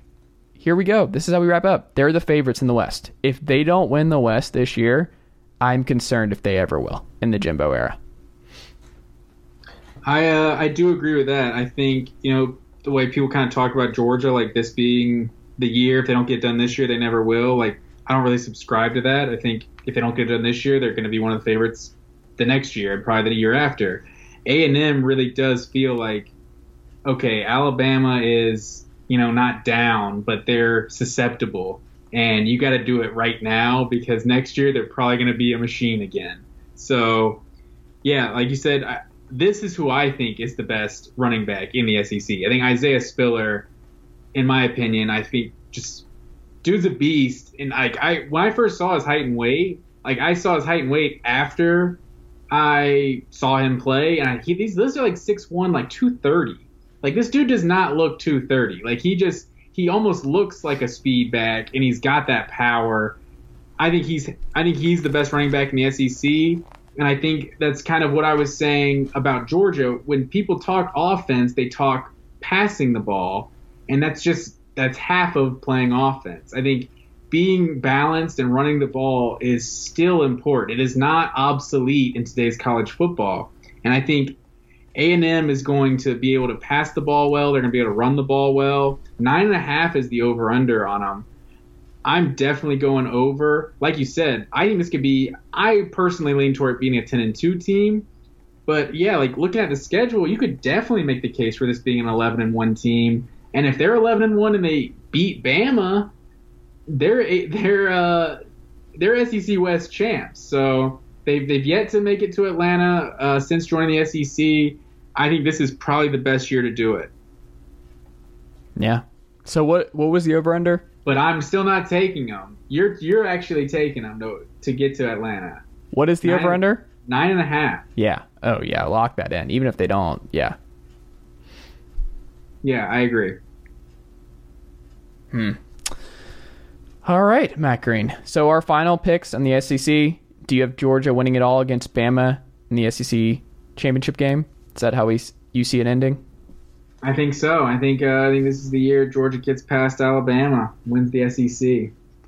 Give me Florida A and M. Florida A and M are they in the SEC now? The Rattlers? Yeah, the Rattlers. No, give me Florida A and M in a rematch of a very fun game last year that Florida got upset in and changed the entire national title projection. Florida A and M is not what people are expecting. In in Atlanta this year. That that would definitely be like a little out of left field. Like it's just like the second best team in each conference or in each side, kind of according to predictions.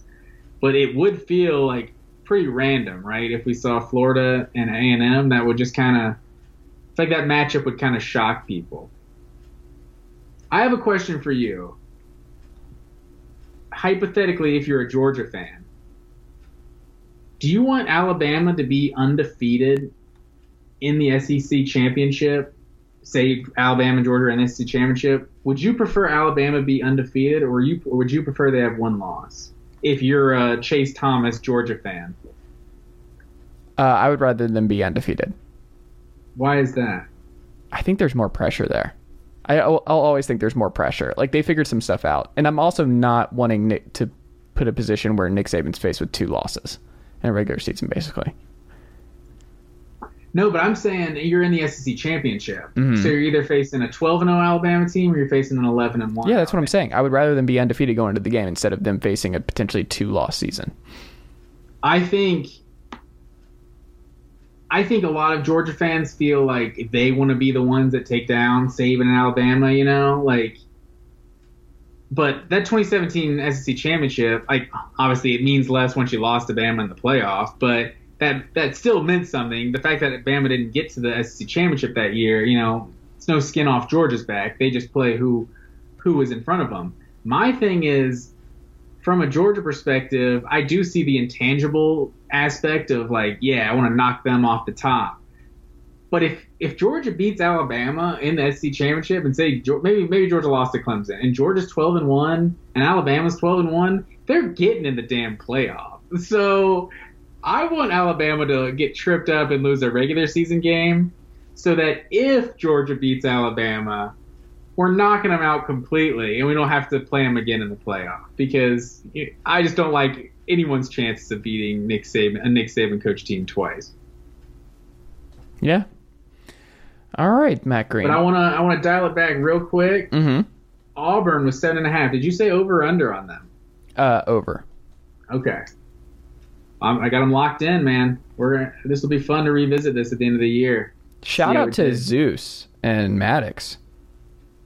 No doubt. Really, uh, really team players here. Two hours Helping out- almost, and they were out good. pod. There you go. I like it. I like it. Uh, actually, Matt Green, since you're on dog duty, you know what I need from you by tomorrow? Picture Oh man, we need Illinois Zeus. home dog of the week. You got to get the Illinois picture with the dog. Oh, so true. It is the home dog of the week. Good call. Great call.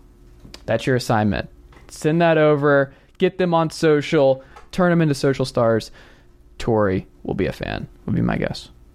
Without a doubt. I'm I'm ready for it. Ready for the content. Um, I'm ready to rock another season with you, man. It's going to be a lot of fun this fall. We can follow you on Twitter at Matt underscore W underscore Green. Don't forget, folks, with college football kicking off this weekend, we will be going um, because there's only a few games. We're not going to start the Sunday morning recaps because there's not going to be a lot to recap. But starting with week one next week, so next this upcoming Sunday would be the last Sunday we did not do a show. I'm recapping the college football season already informed the girlfriend that I am not available on the weekends anymore for several months. so that's uh, that's gonna be good. But um, yeah, it's I'm excited. you gotta you gotta indoctrinate her, man. You Well, I mean, yeah, I will. Like she's bring her she's into fun. that Tennessee football. Uh, she is for that. Yes, absolutely. It's just more of like the weekend. So we gotta we gotta pick our spots. That's what we're gonna have We've- the. The tradition we've started Mm-hmm. because when Christmas comes around, everyone wants to buy people Georgia stuff, you know, and then it's Mm. like you get you get you get stuff in December. The season starts in September. You know, that new shit comes out. You know what I mean? So Friday before the season kicks off is Dogmas in our household. get someone some new tight Georgia gear. Is it just you and your girlfriend, or is it the whole family? we're doing it just to us, and then it's gonna it's gonna catch on, and the whole fam's gonna do it. But um, yeah, right now it's just get get some new. I got I got already got a few things, you know, for the, the Georgia season, some fresh items. So uh, you gotta start things off right. All right. So you call it Volmas or something for you. I don't know how I don't know if that has the same ring to it, but uh, you know, you can you can throw it out there. Yeah, there you go. Matt Green. We can find you on Twitter. As I said, Matt underscore W underscore Green. If you like listening to Matt and I, we will be on every Sunday and Thursday on this college football feed. College football previews, college football analysis, and you know I've got college football beat writers and coaches and all that kind of stuff appearing on the pod throughout the week. But yeah, just subscribe to this feed on Apple Podcasts or wherever you get your podcasts, and you'll get all kinds of great college football content this fall. Very excited. Matt Green, send me that Instagram. Talk to you soon. Yes, sir. All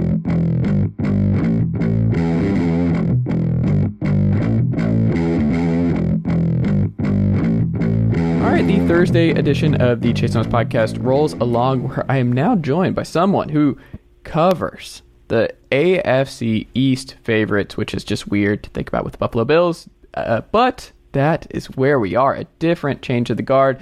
Sal Capaccio is here. Sal, good afternoon, sir. How are you? I'm good. Thanks for having me, Chase. Is it weird now to just get like back to back seasons now where the Bills are just winning double digit games, being the cream of the crop in the AFC East, just being so well built on both sides of the ball where it's just like, oh, the Bills are just going to be good now. Is that has that registered for you and a lot of fans where it's like, oh, we're we're just going to be good now? Yeah, you know, I think that we're finally kind of coming around to it because you know we've seen this build. We've been here watching this happen since 2017 when Sean McDermott and Brandon Beane arrived, and it's really been you know through a process throughout. Not to use Sean's word, he uses that word a lot, but you know, so I don't think from that aspect, you know, it's quite a surprise. It's always kind of been that gradual climb. But I think what's happening is there's, there's apprehension to buy completely in because it's like fans are thinking the rug's going to get pulled out from them at some point. You know what I mean? Because they just they can't believe that it's real that this team could actually be really good for a long time, and I think they can. They they have the makings to do that, and they feel like, oh my God, we better strike this year because this isn't going to be.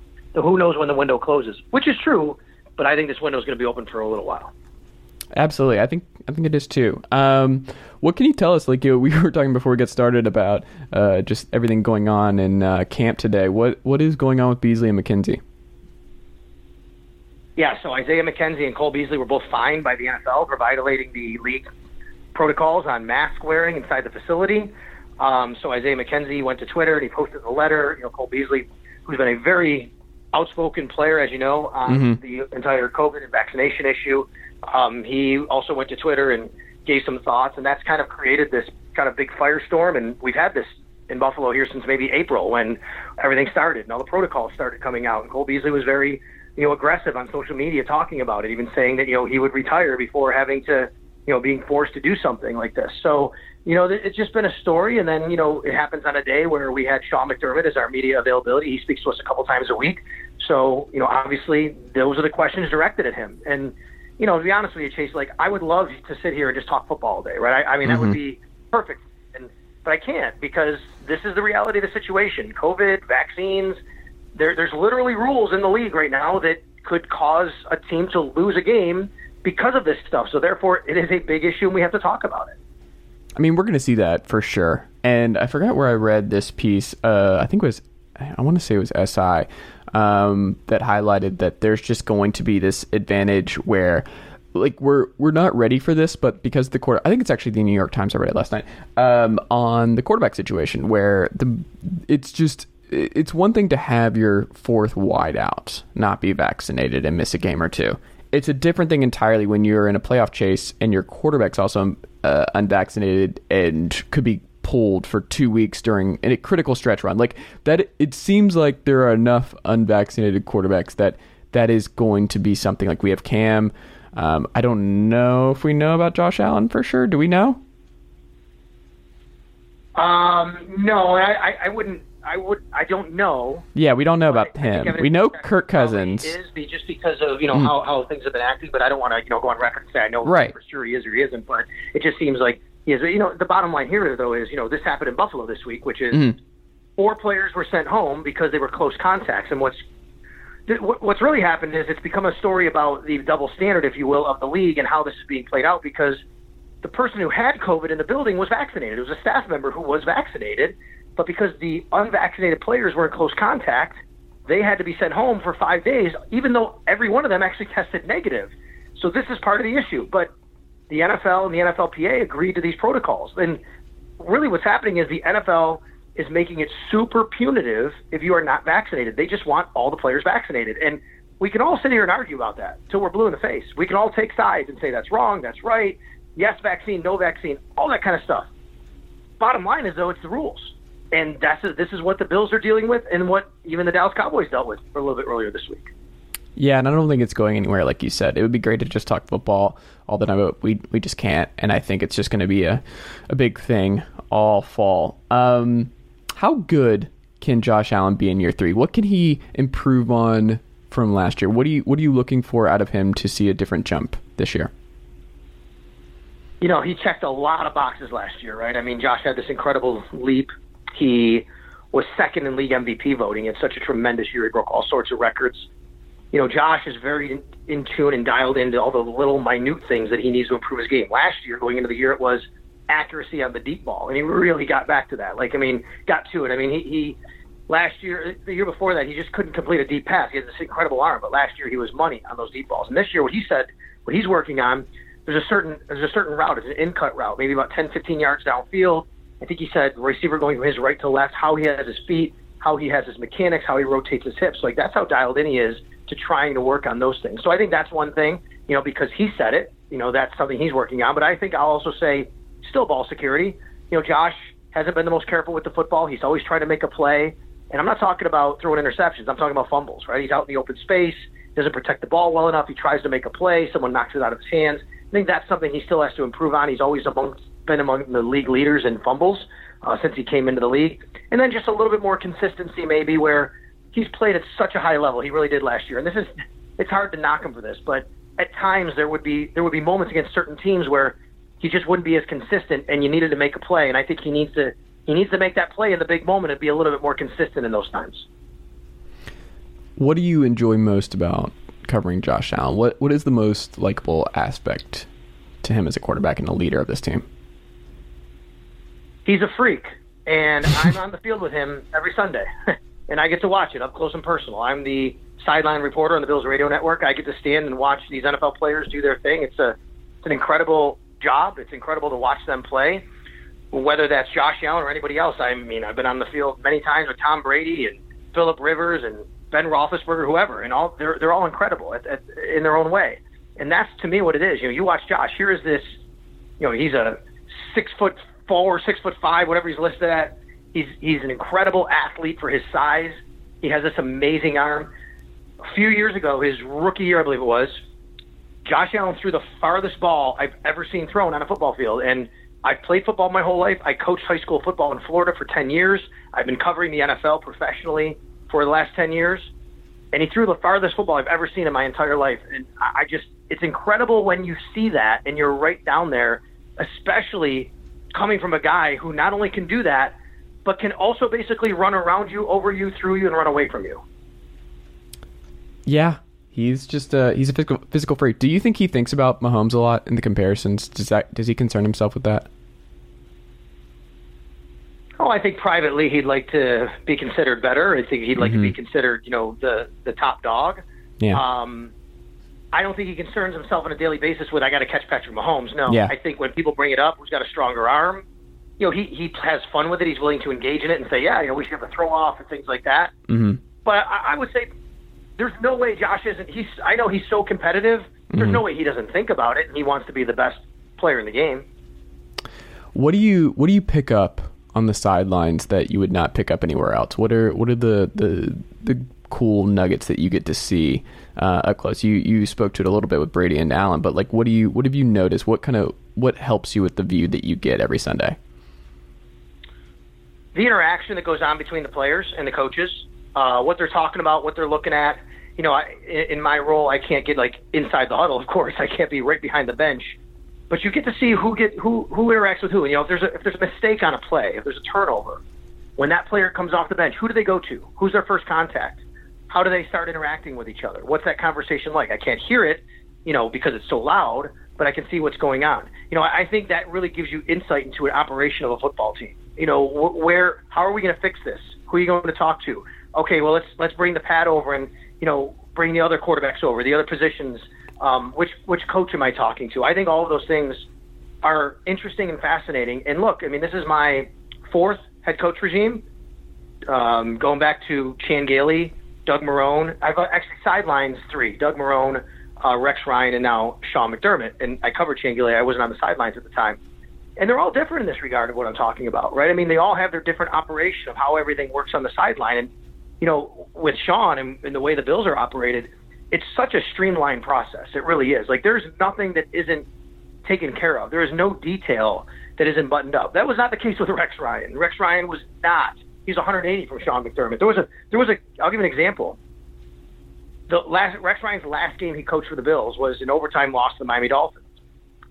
In overtime, there was an injury, and Rex didn't know that the player injured didn't go back in the game, and they only had 10 players on the field because he didn't have the right communication set up between him and his training staff um, on the sidelines. And those are the kinds of things you see when you're down there and how all of that works. You know what's crazy? I just forget that Rex Ryan was the Bills coach all the time. Like that just that's just out of my mind. I, you just said that and I was like I completely just spaced on Rex Ryan's time in Buffalo. Like that just completely blindsided me and I like to believe I A lot of people would like to forget it here, believe me. I, I, I can imagine. I can imagine. Um, how good is this defense going to be in 2021? I think it'll be back to maybe not the level they were a couple of years ago Mm-hmm. But better than last year. They took a pretty big dip last year, and a big reason was because they didn't have OTAs, minicamp, preseason. This defense is really predicated upon everyone doing their job. Um, it's the sum is greater than the parts. Everyone's got to know their job. They need the reps. They need to understand what everybody's role is, and you only get that through having that time together. And they didn't have that time together last year, and I think it hurt them a lot, especially in the first half of the year. And so they kind of got acclimated. So I think the biggest difference will be that they get Star Lotulelei back. He opted out last year. He's he's a big difference in the middle as far as stopping the run. That will allow everybody else to do their jobs better. Ed Oliver next to him, who won't get double teamed as much, and then mainly Tremaine Edmunds and Matt Milano, who won't have to take on as many blockers and can do their jobs as linebackers. So I think that that will be the number one thing. They'll they'll be better overall, but you know teams are teams have to play the Bills differently now. They know the Bills can score 35, 40 points a game, really. So they're going to attack. They're going to attack the defense, and I think because of that, you won't see as many. Maybe you'll probably see you know some points given up more than you did a couple of years ago because teams just have to play differently and be more aggressive against them. Levi Wallace is he just gonna continually beat out everybody that they bring in to compete with him? And one of the corner spots is he just going to be the corner Yeah, in Buffalo so. forever? I think so. He's hurt right now. Actually, he's hurt right now. He wasn't at practice. I mean, Oh, he was no. out there today jogging around. I, yeah, I think I think he's going to be okay. We'll see. He was jogging today, but he wasn't practicing. He hasn't practiced in a little while. So, um, you know, they're going through some injuries right now. But the guy he's battling with, Dane Jackson's also been injured. They're they're actually down a few corners right now. And yeah, I think to answer your question, you know, Levi has he's taken on all comers, and in order to beat him, you have to beat him out. And I haven't seen that from Dane Jackson or anybody else. And sometimes Levi has to platoon throughout the year, but it's a great stat with Levi. I remind people, Levi Wallace has played 35 NFL games since he he was an undrafted free agent. Mhm. He got activated to the roster midway through his rookie year. He's played 35 NFL games. He started all 35 of them. He has never been a backup in this league since taking since actually Incredible. being on a roster. He's a he's just a great story. He's a great story, and I like reading the quotes from Beane about him. Where I think Beane like mentioned at one point this offseason, I'm like, yeah, we keep bringing in people to compete with him, and he just keeps beating him out. Um, this front seven though, a lot of lot of attention on Edmunds, obviously, and Milano and the linebacker corps, but Epenesa, you have Boogie Basham, you have Rousseau, you have all this talent now on the defensive line. Who are you most excited about, and who is who has shown the most? You mentioned Star Lotulelei inside, but outside, who who stands out? Who who are you most excited about seeing? Greg Rousseau, their number one pick, number 30 overall. Um, I'll say right now, as I sit here, I was wrong. What I said about Greg Rousseau when he was drafted, along with many other people, was, you know, he's raw, maybe a redshirt year. He'll hopefully have a little bit of impact here or there, but really, this is more this kid. I was wrong. He has he has acclimated to the NFL game very quickly. He's understood how to use his length, his hands, his leverage. He's made impact plays. The third play of his professional career, a preseason game, um, in Detroit against number seven overall pick Penei Sewell, and he got around him for a sack. And I, he every day in practice, at least once, his length shows up where he impacts the play. Whether he sacks the quarterback, knocks down a pass, forces the quarterback to move out of the pocket, he impacts it because of his length. I'm super excited to see this kid play. I think he's got a really good future, but that future is actually a lot more immediate than a lot of us thought it would be. Interesting. Uh, I'm excited to see this front seven. Like, it's it's going to be so much fun to watch on this Buffalo side of things. Uh, how is Emmanuel Sanders working out? You know, he he was banged up a little bit. He missed about a week and a half of practice. He's been out there uh, lately a little bit more. Um, he looks good. He's got a good repertoire with Josh Allen already. I think they um, they complement each other really well. You know, the Bills have if I do I want to say like an embarrassment of riches right now at, weapons and wide receiver. I mean, now granted, Isaiah McKenzie's out and he's also hurt aside from the fine we talked about. Cole Beasley because he's on the COVID list. Stefon Diggs hasn't practiced in a while. He's been he's been injured. He actually did practice the last couple of days. So you know they're getting down there, but man, they have depth and they have guys. And Emmanuel Sanders fits that, and Gabriel Davis is there, Jake Kumerow is there. It's crazy. So I think Emmanuel is one of these guys. You know, it was really one for one trade kind of. They allowed they allowed they cut John Brown, and he went to Las Vegas, and then they brought in Emmanuel Sanders, and they're going to lose some of the top end speed John Brown brought. But what they get in Emmanuel Sanders is a guy who's a little more physical, a little better with the ball in his hands, and he's a great route runner. And he knows how to sit in zones and find open spaces. And I think that's where he's going to help Josh. Where Josh, he's kind of he's going to be like a, a tight end, if you will, where he's going to be an outlet receiver for him when he needs to find a guy sitting mm-hmm. in his zone and becoming available. Um, biggest riser from the preseason thus far for you, and the biggest faller for you. Biggest riser, um, I would say Reggie Gilliam, hmm. uh, fullback. Came to the Bills last year as an undrafted free agent fullback. They moved him to tight end, and then and he played there last year as a tight. I mean, he's listed as a tight end, but he lined up at fullback, tight end, H back stuff. And then he actually showed up this year, and they switched his number again to 41, and he's now a fullback again. And they're using him in a whole different way, way of uh, roles. And he um, he's like a Swiss Army knife, basically. And he actually had to even play tailback last week in the preseason game to close it out because they had injuries. And I, he's a special teams player. I think this kid's got. He made the roster last year. It's going to be even harder to make it this year, but I think he will. And I think he's I think he's a guy they plan on using in a lot of different ways. You know, on special teams. Um, biggest faller, you know, it's tough to say it that way, but I'm going to go back to what I said about Rousseau and use the other guy. The guy that we thought would come in and be more impactful was Boogie Basham. Mm-hmm. I haven't seen that impact yet. I think Boogie's going to be fine, but I thought he'd be more of an impact right away. Um, you know, when he stepped on the field more than Greg Rousseau would be, and it's actually been the opposite. And I think Boogie's Boogie's going to find his way and he'll be fine. But I think Boogie still is figuring out the nuances of some things that go along with playing, you know, playing at the NFL level. Whereas I thought he would be the one that wouldn't do that, and Greg Rousseau would. Hmm. Interesting. Um, when you when you look at the biggest weakness heading into 2021, the biggest weakness that will prevent Buffalo from repeating as AFC East champions is what? Well, let's hope it's not this COVID stuff because mm-hmm. that could, really could be what it is. I mean, let's hope that you know. We sit here today. Four guys got sent home this week. What if this was a game week, right? What if this was a big game against Kansas City or Tennessee, and you know seeds were riding on the line? What was a playoff game? That that really could be the thing that derails them. You know, obviously nobody's hoping for that to happen. Injuries could derail them. This is the this is the best roster. I've been following this team since I was a kid. I grew up through the Super Bowl years. I went through the drought. I will tell you, this is the best roster the Buffalo Bills have had since the Super Bowl years. This team is ready to contend for a Super Bowl championship. Sounds weird to say, but it's true. They are deep everywhere. Um, their number one concern that they addressed in the offseason was pass rush. That's why they drafted Greg Rousseau. They drafted Boogie Basham. They drafted A.J. Epenesa the year before that. Um, he's now being going to be counted on to have a bigger role. And um, they went out and signed Efe Obada, who's I think he's had a great camp, plays inside, outside, can do a lot. But that's the biggest weakness, if you will, that they felt they had to address. But I think the only thing that can really derail them from being in the AFC Championship game, at least, would be either A, injuries or B, a COVID situation. Hmm. Last thing, and we'll wrap up here. When you look at the schedule, when you look at this group, the roster right now, what do you what do you see for Buffalo in 2021?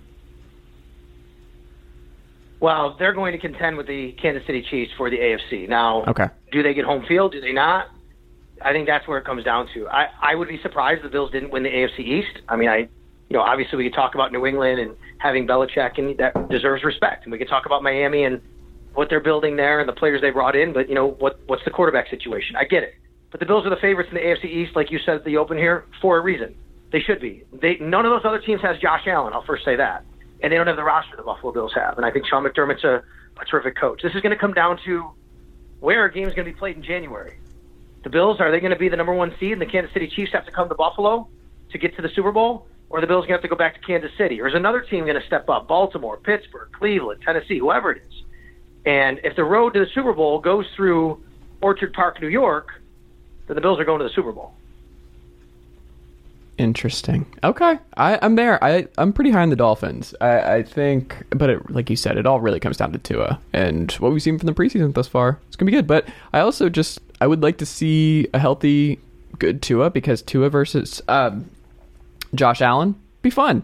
I like more competent quarterback play, and I think it would be fun to see the Dolphins and the Bills go out at the top of the AFC East and be a nice little change of pace. And also Zach Wilson. Wow, that would be uh, that would be bringing me back to my youth because it was Dolphins and Bills and Kelly and Marino and Shula and Marv Levy going at it on a right. yearly basis for AFC East supremacy. And um, I, I will tell you, if you're if you're my age and I'm in my 40s, uh, close to 50 now, if you're anyone my age, you remember that golden era of Bills Dolphins football very well, and that's why the Miami Dolphins are still the number one rival. If you're if you're a younger generational Bills fan, then it's the it's the New England Patriots because of their domination over the Bills over the last 20 years. Yeah, yeah. It's weird that I'm I'm obviously not a Bills guy, but I do the the, the lasting memory is me sitting after uh, church with the family. Um, I have this distinct memory of the the debacle uh, at home with Drew Bledsoe against uh, against the the Pats. Pittsburgh. Yeah, with uh, Lawyer Milloy yeah, and everything. Like I Oh, re- oh, that one, yeah, thirty-one nothing, thirty-one Yes. nothing, yeah, the opening game, opening Yes. game, absolutely, it was that was incredible, no doubt about it. And then the funny part about that season was they beat the Patriots thirty-one nothing to start the year. They go on Mhm. a roll, and then they kind of have, eh, and then at the end of the year they lose thirty-one nothing at New England. yeah, it's not good. But also those uniforms. Thank goodness those are gone forever. Ah. those uniforms. I don't know who okayed that, but like the Bills uniforms are delightful, and they they went to those navy. It was what a, a- an atrocious era for uniforms in Buffalo. So I'm glad those are gone. Uh, Sal, how do we keep up with you and your great work on the Bills radio network this week? Um, I'm always on Twitter, mostly at Sal Sports on Twitter. It's super easy. I got that name a long time ago, so luckily, you know, I got to keep it. So it's at Sal Sports on Twitter. Um, WGR 550. Uh, we're part of the Audacy family. It's Audacy has a great app. We have tons of podcasts. I have a podcast. You can always listen to all of our great content. WGR Sports Radio 550. We are the flagship station uh, for the Bills, and of course, when the team is playing on game day, I'll be down on the sidelines giving you reports on what's going on. There you go. Keep up the great work, sir. Enjoy this season. Um, I appreciate you making the time today. This was this was great, Sal. Thank you so much. Have fun this year. All right. Thank you very much, Chase.